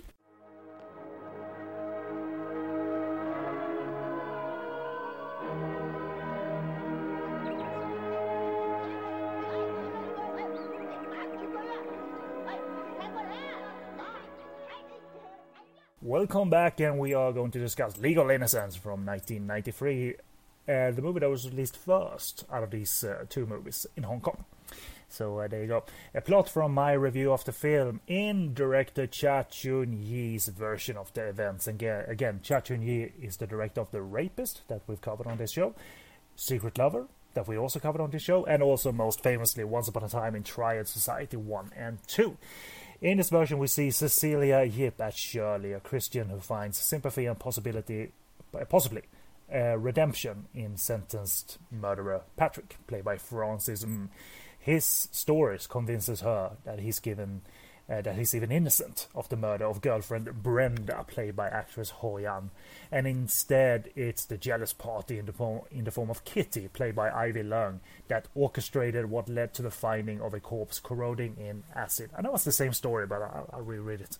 I want to reread it anyway. Uh, a courtroom drama plays out and tests the newly found love between Shirley and Patrick, but characters behind the scenes, most notably a cop played by Anthony Wong, are convinced of other truths. So it's a little bit different to bring some other perspectives and other characters into the fray. Uh, a little bit on the two actors, Francis Ng and Cecilia Yip, and so some repetition of what Francis' uh, career has been like, but it's worth uh, repeating because uh, it's it's a you know character actor legend in my opinion, Francis Um, who has that giant fat Simon Yam attitude about working. Even today, uh, he's um, he works mainly uh, in China now, going where the work is. And uh, but his career tracks back to the mid '80s, where upon graduating from TVB's training class, that he failed three times before graduating, which is always fun when you think about award-winning actors that they kind of they fail before uh, multiple times before getting into the industry. But um, as with Carrie Ng, he started working in TV to gradually advance uh, in status and skill, and uh, movie roles uh, started to happen at the end of uh, the 80s, uh, notably in Proud and Confidence, which is this uh, SWAT training movie, if you will, that shares similarities with Top Gun, actually. So it's kind of Hong Kong's Top Gun. Very fun movie, great action. Uh, he's in Final Run, he's in Flirting Scholar or Flirtong Scholar, in fact uh, Stephen Chow comedy very um, very broad, like uh, heavy on the wordplay Stephen Chow comedy, where it's hilarious. Flirting scholar, love it. And an early notable role uh, from Francis is uh, as one of the halves uh, of the Siamese twins in uh, Ronny Yu's, The Bride with White Hair. And he's attached to Elaine Lui in that movie, so that that's a good, that's a good gig if you can get it. Uh, Elaine Lui was in Martial Law, I believe, to some extent. Uh, he really started to gain serious recognition by the latter half of the 90s as he sunk his teeth into character roles such as Ugly Kwan from Young and Dangerous. He reprised it in the spin off satire directed by Cha Chuen-yee, Once Upon a Time in Triad Society. He went head to head with Lau Ching Wan in Ringo Lam's Full Alert and uh, started to bring more and more nuances to his acting and doing justice to characters. Really, uh, nuances and subtlety was really uh, Francis' uh, key uh, key tools here at the end of the, ni- end of the 90s. And he was uh, uh, Ip Man director Wilson Yip's boy for a while, uh, logging fantastic work in Bullets Over Summer and Juliet in Love, 1988 uh, and 99, uh, respectively. A, even in big movies he appeared, A Man Called Hero, he was in Gen X Cops. Most maybe 50% performing his dialogue in English and some wonderful, uh, wonderfully profane dialogue. And Francis' English, to be fair, not very good. So it's uh, so so it's this crazy ass like um, before he dies in that movie, he plays a, a boss of some kind. He talks, you know, he has nothing left to lose, so he like insults whoever is uh, about to kill him about meeting that character's mother in hell to fuck her in the ass. Yeah. And and that's the that dialogue. Gen X Cops? That was Gen X Cops. Yeah. Oh my god, I need to rewatch that. So, and it's wonderful because uh, I, I can't do verbatim that bit, but I remember his last dialogue after saying what I just said is "I can't wait." He's great, and and it's not embarrassing at all. It's just wonderful that that the dialogue is so profane and so nasty, you know. So uh, yeah, watch Gen X Cops again. I like that movie; it's fun. Yeah, so I did. I haven't seen it yourself. Uh, he snagged the Hong Kong Film Award for Best Supporting Actor in Gordon Chan's 2000 AD. Really, really good uh, performance. And debuted as director with the cop drama 9413. He's made two movies, subs- three movies subsequently, I think. Uh, what is a Good Teacher, and then co directing Dancing Lion and Tracing Shadow with Marco Mak. Uh, he got to be part of the big Infernal Affairs juggernaut uh, as well, uh, 10 years ago or so now, with a nominated role in the prequel, and um, really the most memorable part of the uh, prequel, in my opinion. And continues to work extensively, mostly in the mainland, so uh, working actor still.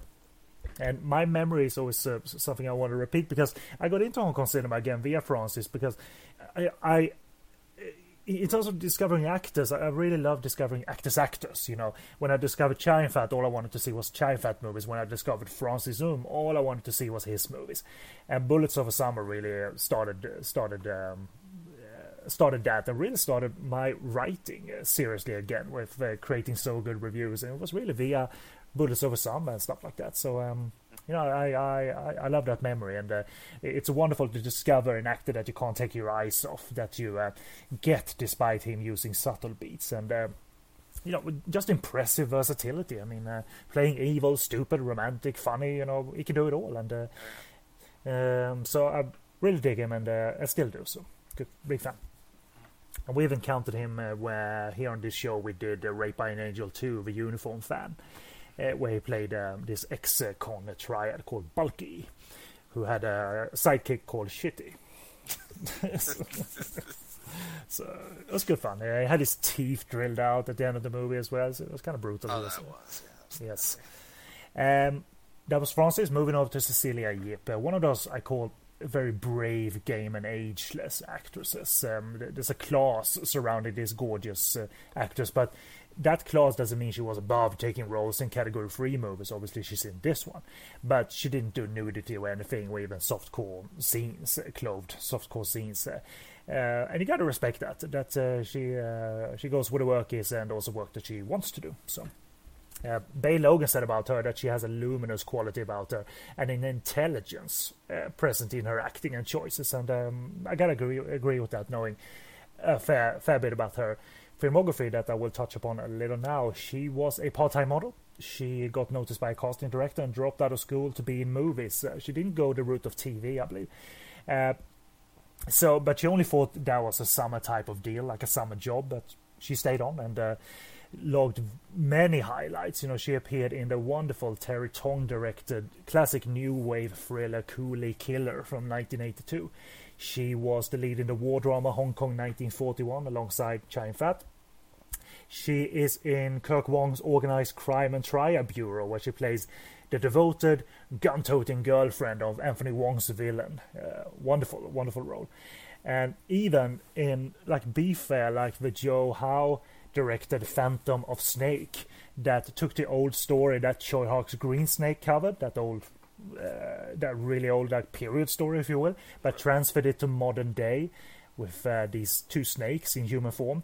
And the sight of Cecilia Yip in human form walking down the streets of Hong Kong in a kind of a slivering way is nothing short of genius. It's like, yeah, you know, cl- classy move by by the actress, not like a a painful role to see her in. You know, um, a TV actress as well. Eventually, not at the start of her career, she has received accolades for her work on the Heaven Sword and Dragon Saber and Men Don't Cry TV series, as well as winning a Best Actress award on the film This Thing Called Love from 1991, where she co-starred against uh, Tony Ka-fai.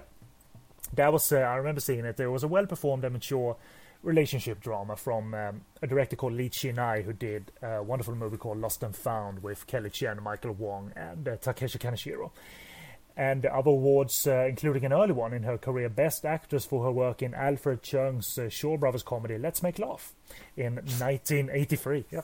Let's Make Laugh. Yeah. uh, I think they made a second one that was called Let's Make Laugh 2. Let's make more laugh. No, no, no, two.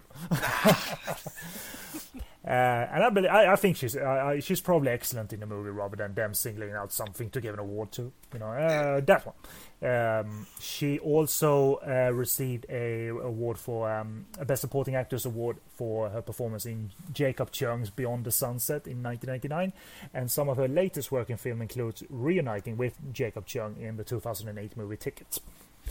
Um, that's Cecilia. That's Francis. Let's let's talk the movie. Brief opinion first, Joshua um, very different take on the story.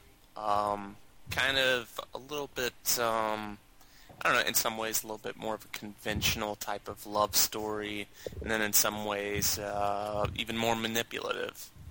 Uh, I think it's an interesting take, while it didn't actually grab me quite as much as uh, Remains of a Woman did. Mm-hmm. But uh, overall, still pretty solid. Mm-hmm.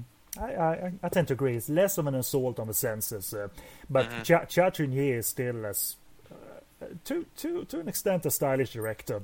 For sure. So so and, and it's evident here. It's sufficiently stylish, well made, performed, and and involving. I think, especially with the backstory in the back of our heads, I think it uh, works more. This goes into more detail uh, in terms of the crime, but just like uh, you know, as we discussed, you know, there's no definite truth in either movies, especially in terms of what happened during the night. But but both give interesting, different takes on the night in question. I think uh, it's, not, it's, it's nice to have a contrast in terms of portraying uh, this, portraying Patrick, and uh, uh, because there's a definite contrast in the way Francis uh, plays him here. Uh, and I, I enjoyed the brief dip dips into horror and graphic sides because uh, one that we might talk of a little bit and might not. Oh, that was shocking! That was shocking as hell. Let's just say uh, the, the acid moment uh, towards the end of the film. Yeah. Uh, I can tease you, uh, viewers, uh, listeners. Sorry, uh, we don't have a camera on us. Phew. Wow. Um, think of uh, when uh, the girl is discovered um, in uh, the uh, freezer thing in Texas Chainsaw Massacre. Mm-hmm. You know when that uh, that uh, jarring sound happens when she just springs to life. Yeah. We got a we got a bit of a moment uh, akin to that here, but um, I, I you know most of the style is uh, well he sets up a lot of style Cha Chuen uh, from the beginning because uh, a lot of it is shot in light blue and very decolorized, and he seems to like the fact that uh, enjoy the fact that he's making a horror movie. Uh, actually, because the opening is one of those classic go into the old haunted place openings, you know, because a couple of kids lose their football and uh, the football uh, ends up in the house where this took place, and the kid, little kid, discovers the horrific remains, you know. So, so it's kind of that classic, you know. Oh, you got to go into the old haunted blah blah blah place. You know, you know what happens in there. So, um, so I like that. It seems like he's enjoying himself, um, Cha Chuen-yee, uh, implying lightning schemes and echoing horror. And you know, truth be told, some horrific stuff happened in the house, but it's not like it's a haunted house or anything. Yeah. Right. Quite the departure from the uh, actual story, you know.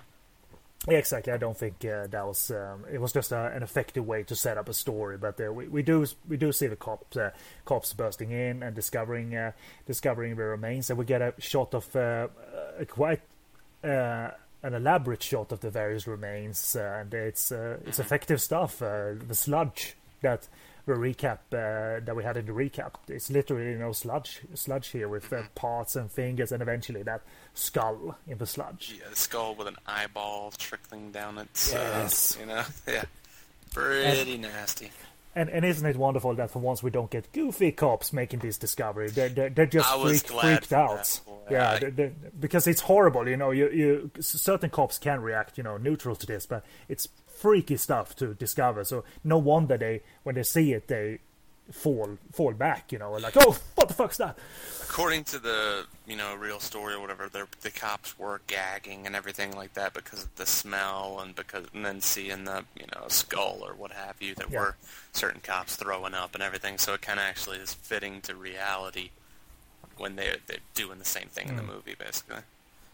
And you see brief glimpses of Anthony Wong in this scene, and he won't appear uh, won't appear till like the latter, uh, the other half of the movie. But uh, it, it kind of makes sense that uh, my, my brief note, uh, pardon me, that uh, because he is kind of the Carrie Pierce character, if you really want to stretch it, uh, and it makes sense that you cast Anthony because the, the closest you get to him being Australia is that the fact that Anthony Wong is half British. Yeah. You know, so it's kind of, but but they don't make a giant fuss about that. Oh, you're Australian. yeah. Good day, mate. But anyway, um, like, I, the thing about like that opening shot or whatever with Anthony Wong there on the staircase and everything, it seems va- like as if they added that after the fact. You know, I don't know. It it seemed that way when I went when I was watching. I was like, are they on the same set? You know, because it's basically just like reaction shots from him from a distance or what have you. And then uh, later in the film, you know, it does. It takes for a while for him to kind of pop up, and he just seems to be kind of floating in the movie. You know, he doesn't. Uh, he pops up here and there, but uh, his character seems to be just uh, like the wise old sage who, you know, finally at the end of the movie kind of gives a different recount of what's really going on or what have you. I His character seems really out of the loop of the film, and uh, I still kind of like the way he became more and more a presence in the movie, and and I ultimately like that he recaps it at the very end of the film in a very because he's he's, he's overall very quirky, uh, but you know that uh, that's kind of his thing too. That he's um, he's doing it for just maybe to to to throw those that he confronts uh, throw them off a little bit. Like this guy Mm-hmm. doesn't know what he's doing, but he's more uh, in control than that. So Actually, I, I like him in the role. I think that uh, this is kind of a toned down Anthony Wong, and he's kind of collected and cool, whereas everybody else is far from that.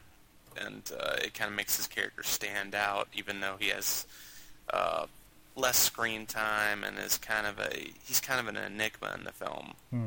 You know, what the fuck? What is this guy? You know, what does he know? And eventually, it turns out he knows everything. it's, it's the cop who's been on the case for a long time, so he is actually struggling to like put the pieces together as well, and uh, uh, and it's been on it for a number of years. So, uh, but he doesn't look worn as such. He's just um, yeah, solve it, and uh, and uh, but he, he's relaxed too. He he, he he he he eats in the courtroom, you know, and uh, even has a pen.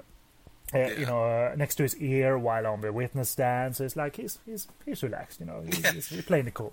I kind of like the way he like approaches Shirley and stuff like that. You know, just kind of like, oh, so uh, yeah, just uh, you was just at the house there uh, picking some things up, huh? Yeah, oh, yeah. That's what's going on. Yeah, just like he he like, he knows everything, and Yeah. uh, it's a, it's an interesting performance. It's an interesting character. I enjoy that, and and and, and Anthony's uh, solid by this time in the in the timeline, if you will, in the Hong Kong cinema timeline. He's uh, Mm-hmm. he's comfortable, uh, but the the main uh, duo that we're watching in this movie is mainly you know Patrick Wong and Shirley, which is uh, of the most interest, I think, uh, especially the way. Uh, I love James Pax in the role in Remains of a Woman, but I love the fact that with Francis and the way this is written, that it's you you might you might believe that he's a changed man. You know, it's not as obvious, and I actually enjoy that quite a bit. Uh, it's the stronger point of uh, legal innocence that with Francis, you don't know really, um, Yeah. and you you believe you believe it more that Shirley would fall for him. I mean, if if we're gonna set it up, it happens in the same way here that Shirley is uh, uh, she's in bed with another man at the beginning of the film. She's distraught over that relationship ending. It can't go anywhere, and uh, so she is weak as well and uh, receptive to. Uh, you know any potential closeness, and uh, so it's good timing in terms of that vi- uh, continual visiting uh, happening. Uh, uh, because uh, she started to visit Patrick Wong more and more and more, and, and all of that. So to be honest, you watch this movie and you could take it as you know the Patrick Wong character has been you know like or was essentially innocent because the only person who's saying he's not in the film is uh, Anthony Wong. You know what I'm saying? It's only his, you know, making allusions to the, you know, this is possibly what happened that night, you know, and uh, everything that's shown in the film really kind of does point to that character kind of, you know, having made a turnaround. yeah, You know, even though even though there are moments where like, like the moment where uh, uh, no, what's Shirley is visiting Patrick or what have you, and uh, you know he's like, my my friend's about to show up, and she's like, you said you had no friends, and then a priest walks in. That mm-hmm. that seems like totally set up yeah, yeah. in order to you know I was watching and I was like oh okay yeah. You know it's a, it's almost like you know oh yeah by the way you know I know that you're deeply religious and by the way I just happen to have a priest showing up you know? Mm. Whoop de doo you know? I can't believe that happened. You know that seems like that's set up and like that that there's going to be a reveal or whatever that you know he knew or whatever that she was coming by that day and like he had plotted it out that the, so the priest would show up and yada yada yada. You, you expect those turns, but that doesn't really come. You know, that's just kind of left up to the viewer to go, okay, is that what he did, or is it It's just one of the few. coincidence? Uh, it's one of the few very obvious, uh, uh, obvious signs of him being kind of a manipulator and uh, Mm-hmm. not, uh, not maybe as nice as uh, it looks and all of that. But I, I, I kind of enjoy that. That huh, I kind of lost perspective on uh, how to be sneaky about his ways. I don't know, and just w- went all obvious. But uh, I, I, I, I like the depth provided here via because b- both actors are really good, and uh, Francis and Cecilia are really good together, despite not being together very much because they're separated by a pane of glass uh, most of the time. And it's. Um, I, I like the flashback structure here as well. It uh, it's uh, it jumps back and forth just like Remains of a Woman did, and uh, there's um, continual usage of uh, not, that's only semi-true. No, uh, there's jarring shots here and there, and editing employed by Cha Chuen-yee, like when uh, Shirley Wong visits uh, Kitty, who's not in the movie a whole lot, and uh, the editing and shots intensifies when she says she threatens to be uh, to kill herself, and then she starts like uh, to right. bite herself or something like that. It's like whoa, whoa, whoa, whoa, whoa. You know, there's some in, brief intensity that Cha Chuen-yee utilizes that I I like a lot. And this is all during like Shirley's you know most distraught uh, uh, time in uh, time in this movie because I think she says at one point, you know, I can't help myself. How can I help you? Despite you know being like the, this Christian volunteer, you know, she, she's disillusioned yeah. and angry at the same time. Right. Both uh, films kind of like avoid like the way that Shirley and the real way that Shirley and him uh, and Patrick met, which was Patrick uh, saw Shirley visiting another uh, inmate and mm-hmm. basically, mm-hmm. you know, asked the dude like, "Hey, can I get her to visit me too?" Mm-hmm. And uh, that ultimately led to it, or whatever. You know, in this film, he uh, she just goes to visit him, I suppose, and he asked for like twenty packs of cigarettes and you know, which is that's a very manipulative move right there too. But uh, he quickly throws that away, and like they fall in love or what have you. And mm.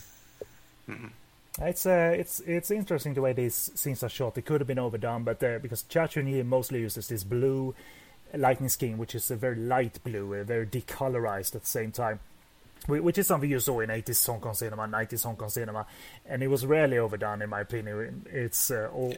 almost always really cool. um, so uh, I, I, like it, and these dialogue scenes, there are quite a lot of uh, them between Cecilia and Francis, are, are, are really captivating. Uh, for two reasons really. One that these, um, I believe Francis definitely dubs himself because I know that voice, and I believe Cecilia does as well. I, I would be surprised if she didn't, uh, because she was a working actress, and uh, and it was no stretch for working actors and actresses to go into the dubbing studio and uh, perform, re-perform as well. You know, Chow Fat did it all the time, Stephen Chow did it all the time, and, and even Francis. So. Uh, and uh, I think during one of these dialogue sequences, we, we see some even startling gore when when the wound of uh, Kitty is uncovered, and we we get a uh, we get a second of the result of her suicide attempt on screen, like this yeah. massive wound, uh, leaking gore, you know, leaking blood. You know, whoa, you know that that's good shock value for for the movie. It's like not one of those lazy shocks that you that you have in movies. And um, so so it's all it's all a very somber tone. Thankfully, no uh, out of place comedy. It's very uh, that decolorized look, light blue look helps that somber tone. And I, I like, uh, and I, am kind of curious about your perspective on this. If you noticed it, that Cha Chuen-yee, despite shooting very basic dialogue scenes with them, on each side of the glass seems to want to set up different shots all the time. You know, not just reflective shots, but kind of move the camera a little bit and and uh, make it varied rather than having three, four scenes that look exactly fucking same. Yeah, nothing I noticed in particular, but now that you mention it, yeah, that that would get. I, I imagine there such scenes would get monotonous because a lot of the movie does take place in that same room, you know, with that same glass, mm-hmm. with those same phones. Yeah. But yeah, the movie doesn't uh, avoids that monotony by you know it does keep like a, a lively type of atmosphere. Mm. It's a li- it's a, it's a little bit different in terms of setups, you know, to twist it a little bit to make it fresh each and every time. Right. And and the reason I also like Francis' portrayal of the character and as it's written is that uh, you he does get us on board in terms of sympathy because he doesn't take advantage of her in an obvious way.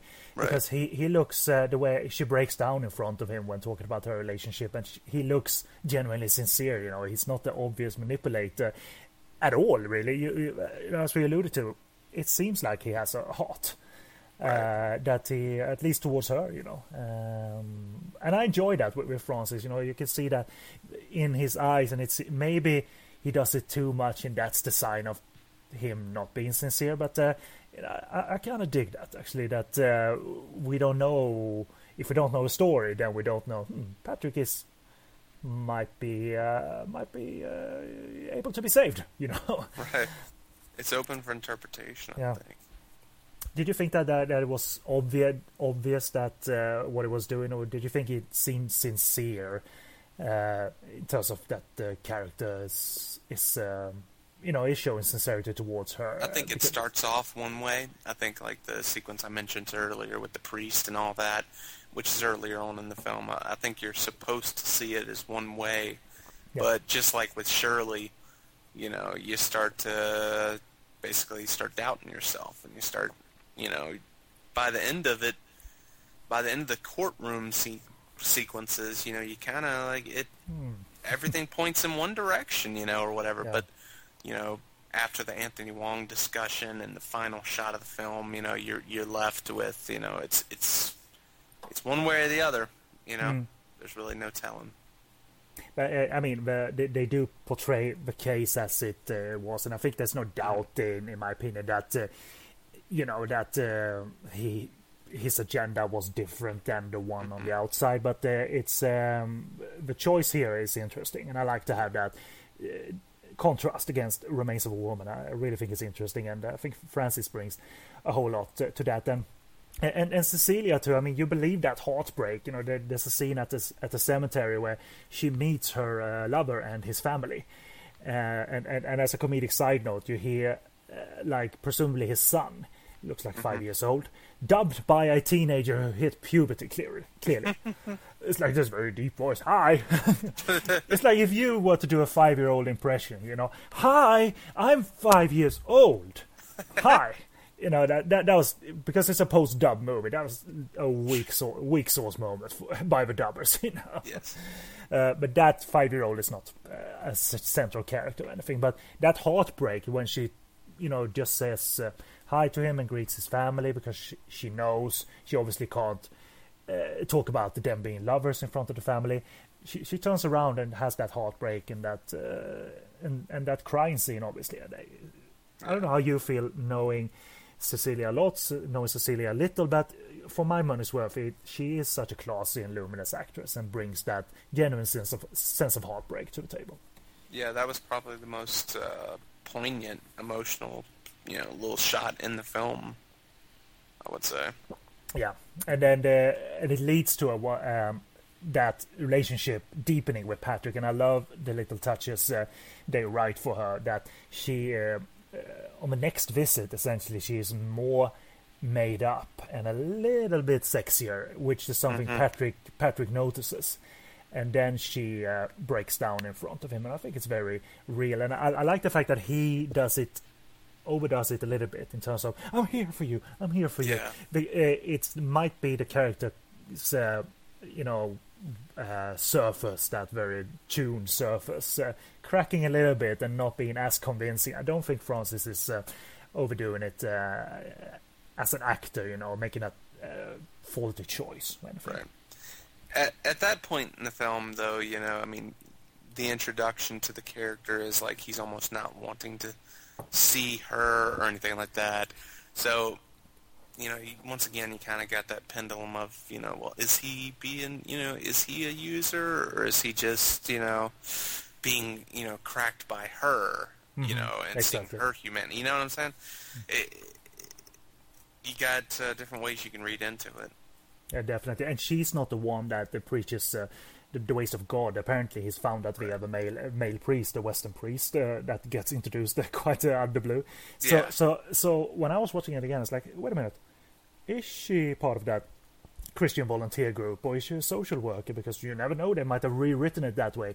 Uh, But uh, she is part of the Christian group. Uh, but uh, it seems like more social work than uh, than converting, if you know what I mean Yeah, for sure. Uh, not a religious sect kind of thing going on either. So, uh, I, you know, us being uh, found footage horror fans, I like the fact that some of the clues and the reveals happen via shot uh, home video footage of uh, the trio. Yeah. Uh, one of the key items or key aspects of what happened during the night takes place during like the very last shot of them on video because they knocked he he films he films the sex. Uh, presumably, we don't see that, but presumably he films uh, them having sex. Uh, his uh, his women and him ha- and him having sex, and uh, marks the tape with uh, L.A. Law. Did you notice that? No, I didn't. uh, which would be kind of sh- sh- shitty because hey, L.A. Law, I want to watch L.A. Law. That sounds a good series. Wait, hold on. Uh, but um, I would rather mark my tape like a paint drying. That's ah, boring.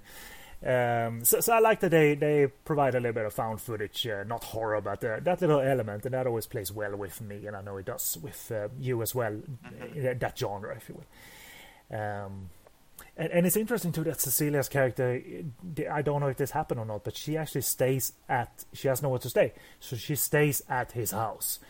And this is not a rational thought at all. No, Not a rational thought at all. I mean, because in that fucking house is still the bloody mattress, you know. oh, I'm sure it still stinks. Like you, you, you're waiting for like uh, the Cenobites to come out of that bloody mattress, a Hellraiser. so, uh, what do you think of that sequence when that character goes that deep? You know, because then you feel like her, she's lost now. I mean, thi- this is not what you do. Yeah, yeah, that character just kind of uh, falls deeper and deeper down the rabbit hole, I guess. You know, uh, becomes something else entirely other than just what the story told. You know, which uh, I guess is part of this movie's charm. You know. Yeah, I, I like to have that. It it makes part of the character arc, and uh, it is part of the character arc. And I and by this point, we get the introduction of Anthony Wong as a creepy old guy sneaking around the house, which is like, Of course. which is like, I, I I think it's fun, but not a comedic element that means the movie has different contrasts. I think it's this- Undercover. yeah, exactly. so it's not like when you and I watch Daughter of Darkness, where you get this uh, Anthony Wong as this cop who investigates this horrific murder. This whole family has been murdered, and he fondles the corpses and like poses with the bloody corpses with the thumbs up kind of thing. Like, hey, look at this. He's dead. so it's not that out of left field. It's wonderful in Daughter of Darkness, but it's not uh, here. It's all uh, even leveled and even tempered and and it's it's continually interesting actually I, I i rate remains of a woman higher but i think it's continually interesting in legally in the sense that the longer shirley and uh, patrick are involved it's clear that this is uh, by each scene really more dysfunctional as it goes on you know. Uh, as they're building what they're building following emotions only she's following just almost blind emotions. Uh, Right. and uh, the only scene that kind of seemed unrealistic. I don't know what goes on in prisons, but surely these The are the well, not the wedding, the the the, the sex scene essentially. Oh, because well, that was like, to me, man, that was like a. I was like really getting a Midnight Express uh, vibe off of that one. uh-huh. but, where, but you uh, know, aren't these visits monitored? I mean, Jesus Christ, and and. Uh, It's like they they exist in that moment only, where she gets naked in front of the glass, and they, they Yeah. make love through the glass as much as they can, obviously. Uh, so it's a primal moment, yeah. But it's like, hey, is this? I mean, maybe they monitor them via video footage, but still, I, I this is- fully expected her to be like, "Oh, Billy." oh yeah, C- cable guy, cable guy. Yeah, there. which was you know a reference to. I'm here for you. That's, Uh, but, yeah, that yeah, was definitely I think Midnight Express. Uh, will take off on that or Mm-hmm. something. But yeah, it was. It got really to me. It, it was like very humorous. I laughed during like they're like kissing the glass or whatever. Like, Yeah. I, it, uh, it does get you out of the movie a little bit, and and the marriage, uh, the the wedding scene as well, where where they kiss and the guards try to pull them off, and then they run back in and kiss some more, and the guards pull them off, and they run back in again. you know? Oh, wow, that was so bizarre. But I actually like that. It, is, it was also primal and intense, but I, I like the fact that Francis gets away like three times Yeah. to, to, to kiss her because it's the first time they obviously touch and all of that, and uh, uh, they don't get uh, a monitored uh, uh, visits behind the closed door so they can have um, uh, sex or anything. It's not Right. that. It's uh, it's the wedding ceremony. No conjugal visits, I suppose. Exactly. Uh, so, um, but you know, it's um, they they do coexist very well. The move the movies, I think it's uh, it's also important to mention, just like we did with Remains of a Woman, this is not an untold story in design and neither cheap. Uh, cheap category free frill just for gore. I mean, it's more mainstream cinema and has more mainstream actors even in supporting roles that you might uh, not expect in category free movies. Because I think some, not the likes of Simon Yam though, but some supporting actors, character actors would hesitate appearing within the rating like that. But here's a movie because it turns into a court drama that doesn't scream, you know, 18 plus adults only. Right. And uh, in this movie, we get only brief nudity, I believe, from uh, from the actress playing Brenda Ho Yan, which um, Yeah. uh, comes and goes. Uh, uh, maybe you know, court, dramas are okay. I, I like watching court dramas. I'm not sure if the fo- large focus on the jury That is was, uh, uh, is uh, necessary to the extent that Cha Chuen-yee does it. I mean, do you want to explain uh, uh, the focus on the jury? It's like a poor man's. I don't know. It's like a homeless man's Twelve Angry Men. yeah. it's not even a poor man. It's a homeless man's uh, Twelve Angry Men. It's uh, I don't know. I, it seems entirely pointless to me. They they just go back and forth between you know the courtroom to, and it can be a bit disorientating, like uh, going to these back rooms or whatever with the jury and like it starts off with one woman who's a Christian or whatever who feels that uh, oh he couldn't have done it you know he's a Christian or whatever and then other people kind of getting involved and it's it's not like 12 angry men where it's built upon you know one person conversing and everything about you know finding any actual truth. It's just okay this person believes him. Oh this person believes him now. Oh that person doesn't. You know it's what the fuck there's no point to it really i didn't think. And uh, Mm. No, I mean there, the there, there's some decent points here and there, like the fact that presumably in Hong Kong, uh, uh, citizens are called into uh, jury duty. Uh, it looks that way in a way because you ha- you got common men and women here, and some wants to go home. They want to play the lottery. They haven't done that for a while, Yeah. and and obviously the families are home. And uh, I, I like that one possibly fakes cancer to get the jury focused again. It's like I want to go home. Well, I have cancer. I'm gonna die in six months anyway. Oh. you think that you think i don't want to be home uh, So I mean, um, so it could have worked with uh, the movie being set in the in the courtroom only, rather than the flashbacks to um, or, or the cut to them um, deliberating. So, yeah it, it's goofy uh, so, so I mean, uh, it takes me out of the movie a little bit. Uh, w- w- without spoiling it uh, again, we by by the end, uh, Anthony and Cecilia have their big scene, and Anthony providing his take on what happened and uh, kind of getting under her skin. And I, I, I love some quirky moments here, like because she's obviously a Christian, and Anthony Wong comes in there possibly to be a dick about it, or possibly not knowing. Uh, what to do in the church, and he comes in and says, uh, you know, Gung Fa Choi, you know, doing a Lunar New Year greeting first, and then doing a Ami Tofu, you know, her Buddhist greeting, you know, rather than doing the cross against the chest or what have you. So, I don't know. I'd like to think that he's being a bit of a dick about it because he knows that he's going to own her right now. You know, as uh, as the he explains and the night of the murder plays out, and and it's a I, I like um, Cha Chuen-yee may not want to do the Clarence Fok's style uh, because he's not that kind of director, but I, I like the depiction of uh, this night. Uh, it uh, rings true to the atmosphere that was probably there, and I like the alternate take on what uh, what happened. And the movie actually provides three different ones, I think, because we get a little bit of glimpse of what happened, then a different uh, uh, different event, and then the what possibly is at least Anthony Wong's take on it, and uh, then it plays out in full. You know what I mean, rather than, Yeah. than in fragments. Uh, and uh, the case was never clear cut, so I like this ending um, depiction quite a bit, actually. Yeah, I mean, it's uh, you know, in reality, to come up with come up with this version of the story, it's like probably the most unlikely of uh, anything you could possibly imagine. But uh, it's definitely makes for good cinema. It, the, the key here is that that that's his take. You know what I mean? And Like, and but uh, why would you why would you jump to that? You know, instead of being a, a little bit more, you know, a little bit more Occam's razor, you know, this simpler story. Instead, it's um, But- a little but bit more I- complex. I actually think it's clever that it is actually his take on it because, uh, yeah, she get he gets under her skin, but uh, really it's the um, the ending that reveals more about what happens during that night without it actually being another recap of the ending. You know, the final shot essentially.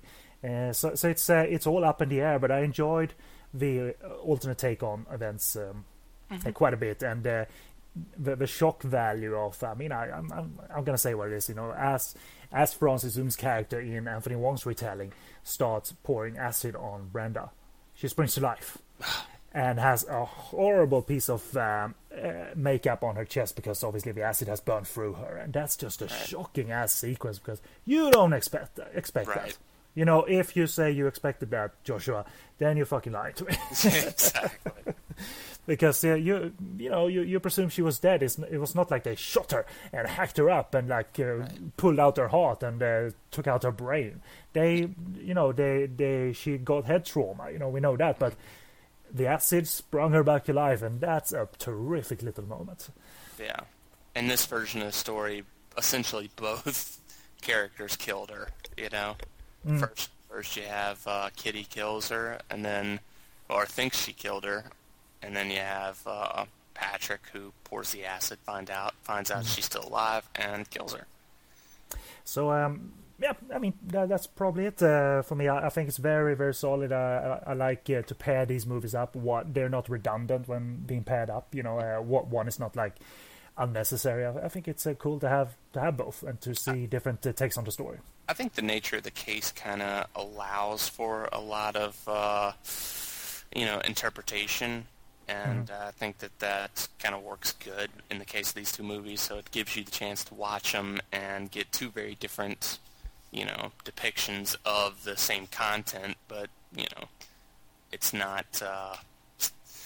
I mean, I don't think either film I would go showing to the victims' families, you know, No. or nothing like that. But uh, you know, I think that both of them are still kind of honest to the case a little bit, you know, a little bit more than some. Yeah.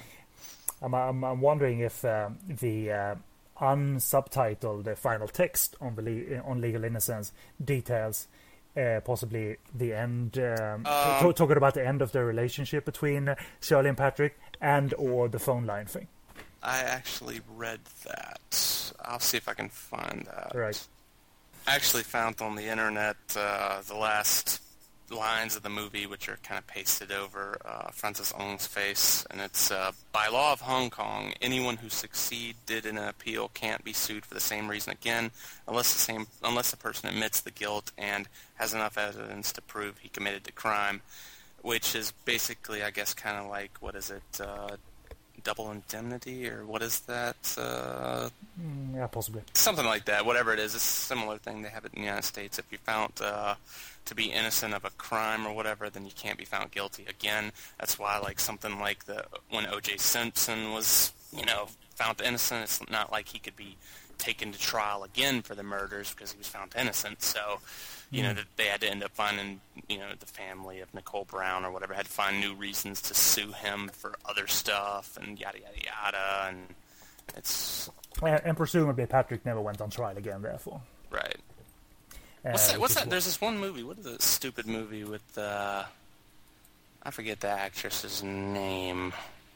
I get, that's a good way to start. Is it? The, what's the name stupid, of that? stupid movie. I have fifty thousand of those, It's Joshua. a stupid movie about a chick who is. Uh, Do you have that guy who was in that movie last anyway, year? in the movie, the chick's found have that movie? chick's found guilty of killing her husband, and uh, I think she goes to prison. Ashley Judd, I think, is the actress. I'm not 100% sure on that. Anyway, she, she gets found guilty of killing her husband, goes to jail. I don't want to think she escapes or some shit, and she gets out and kills her husband because he re- he didn't really die. He faked his own death. So when she got out, she like goes after him to kill him or something like that because Is it one of those more Morgan Freeman movies? yeah, there? something uh, like that. I don't know. It's a s one of them late '90s, post Seven thrillers or whatever, and uh, Some stupid shit about some chick. Uh, you fucking.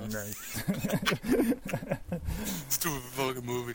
yeah, it's Okay. very good. I just remember that. It's like same type of deal where she's already been found guilty of it once, so she can get out of jail and go just kill the dude. I, I, I- I believe um, I, I, I, I, I see the Swedish title in front of me, which I think was um, uh, one of the, those Morgan Freeman uh, murder investigation movies was translated as "And He Loved Them All," uh, but, but but I don't think it's the same um, like title in English. Girls or something like that. Yeah, that's it. That's it.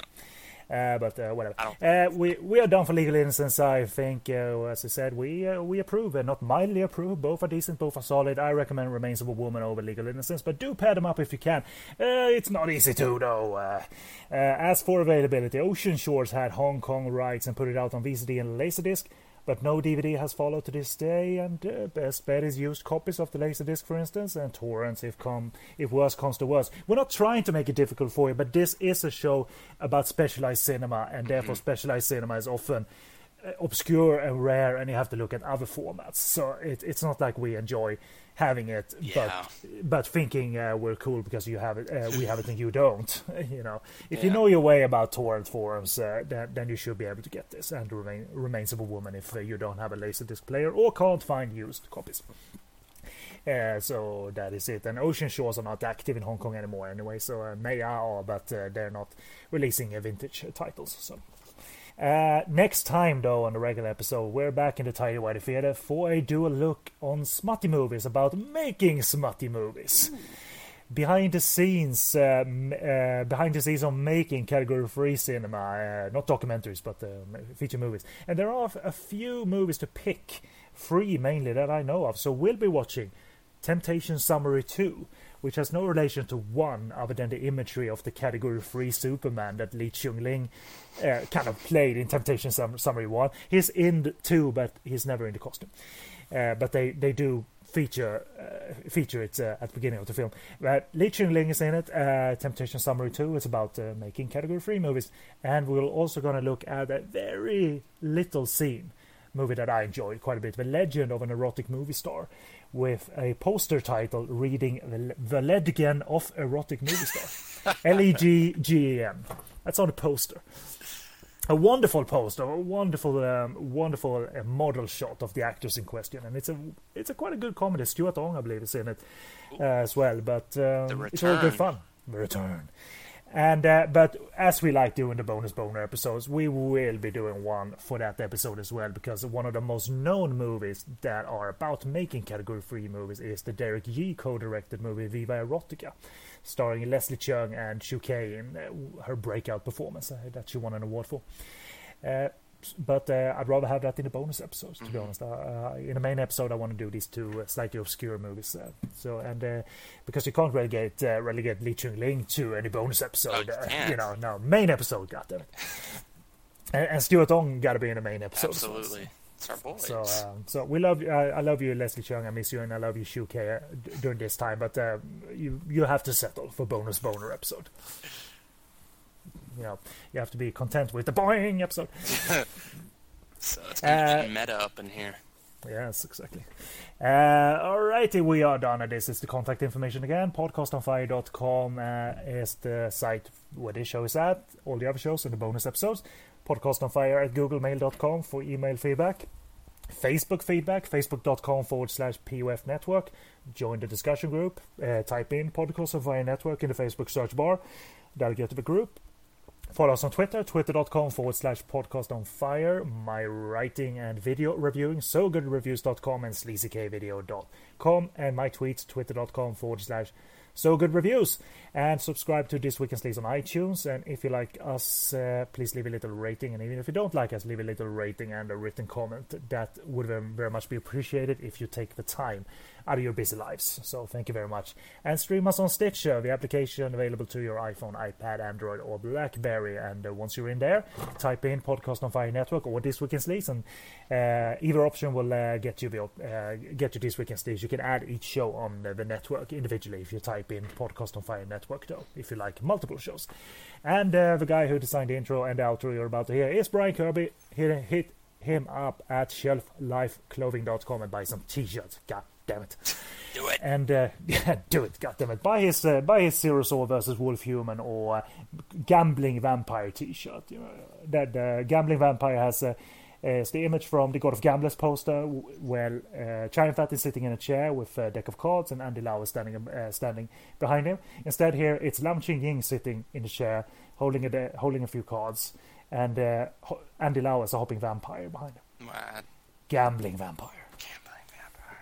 Awesome if they've made that movie, but they didn't. Oh, Uh, Varied Celluloid, tell us your URL again, please. variedcelluloid.net and find me on Facebook, facebook.com slash variedcelluloid. What up? Is your Breaking Bad uh, br- Breaking Bad infatuation coming in there? Yo, bitch! White, bitch. Very celluloid, bitch! Varied celluloid, bitch. Oh dear lord. Alrighty, let's stop the real life fucking for now. We'll return to it, I'm sure, but uh, this is us for this time. So, this has been Sleazy K, and with me was the great lord, Josh Regal. Yo, peace. Bitch. Peace, bitch. I'm more mild, uh, timid like that. Bitch. Yeah, peace, bitch.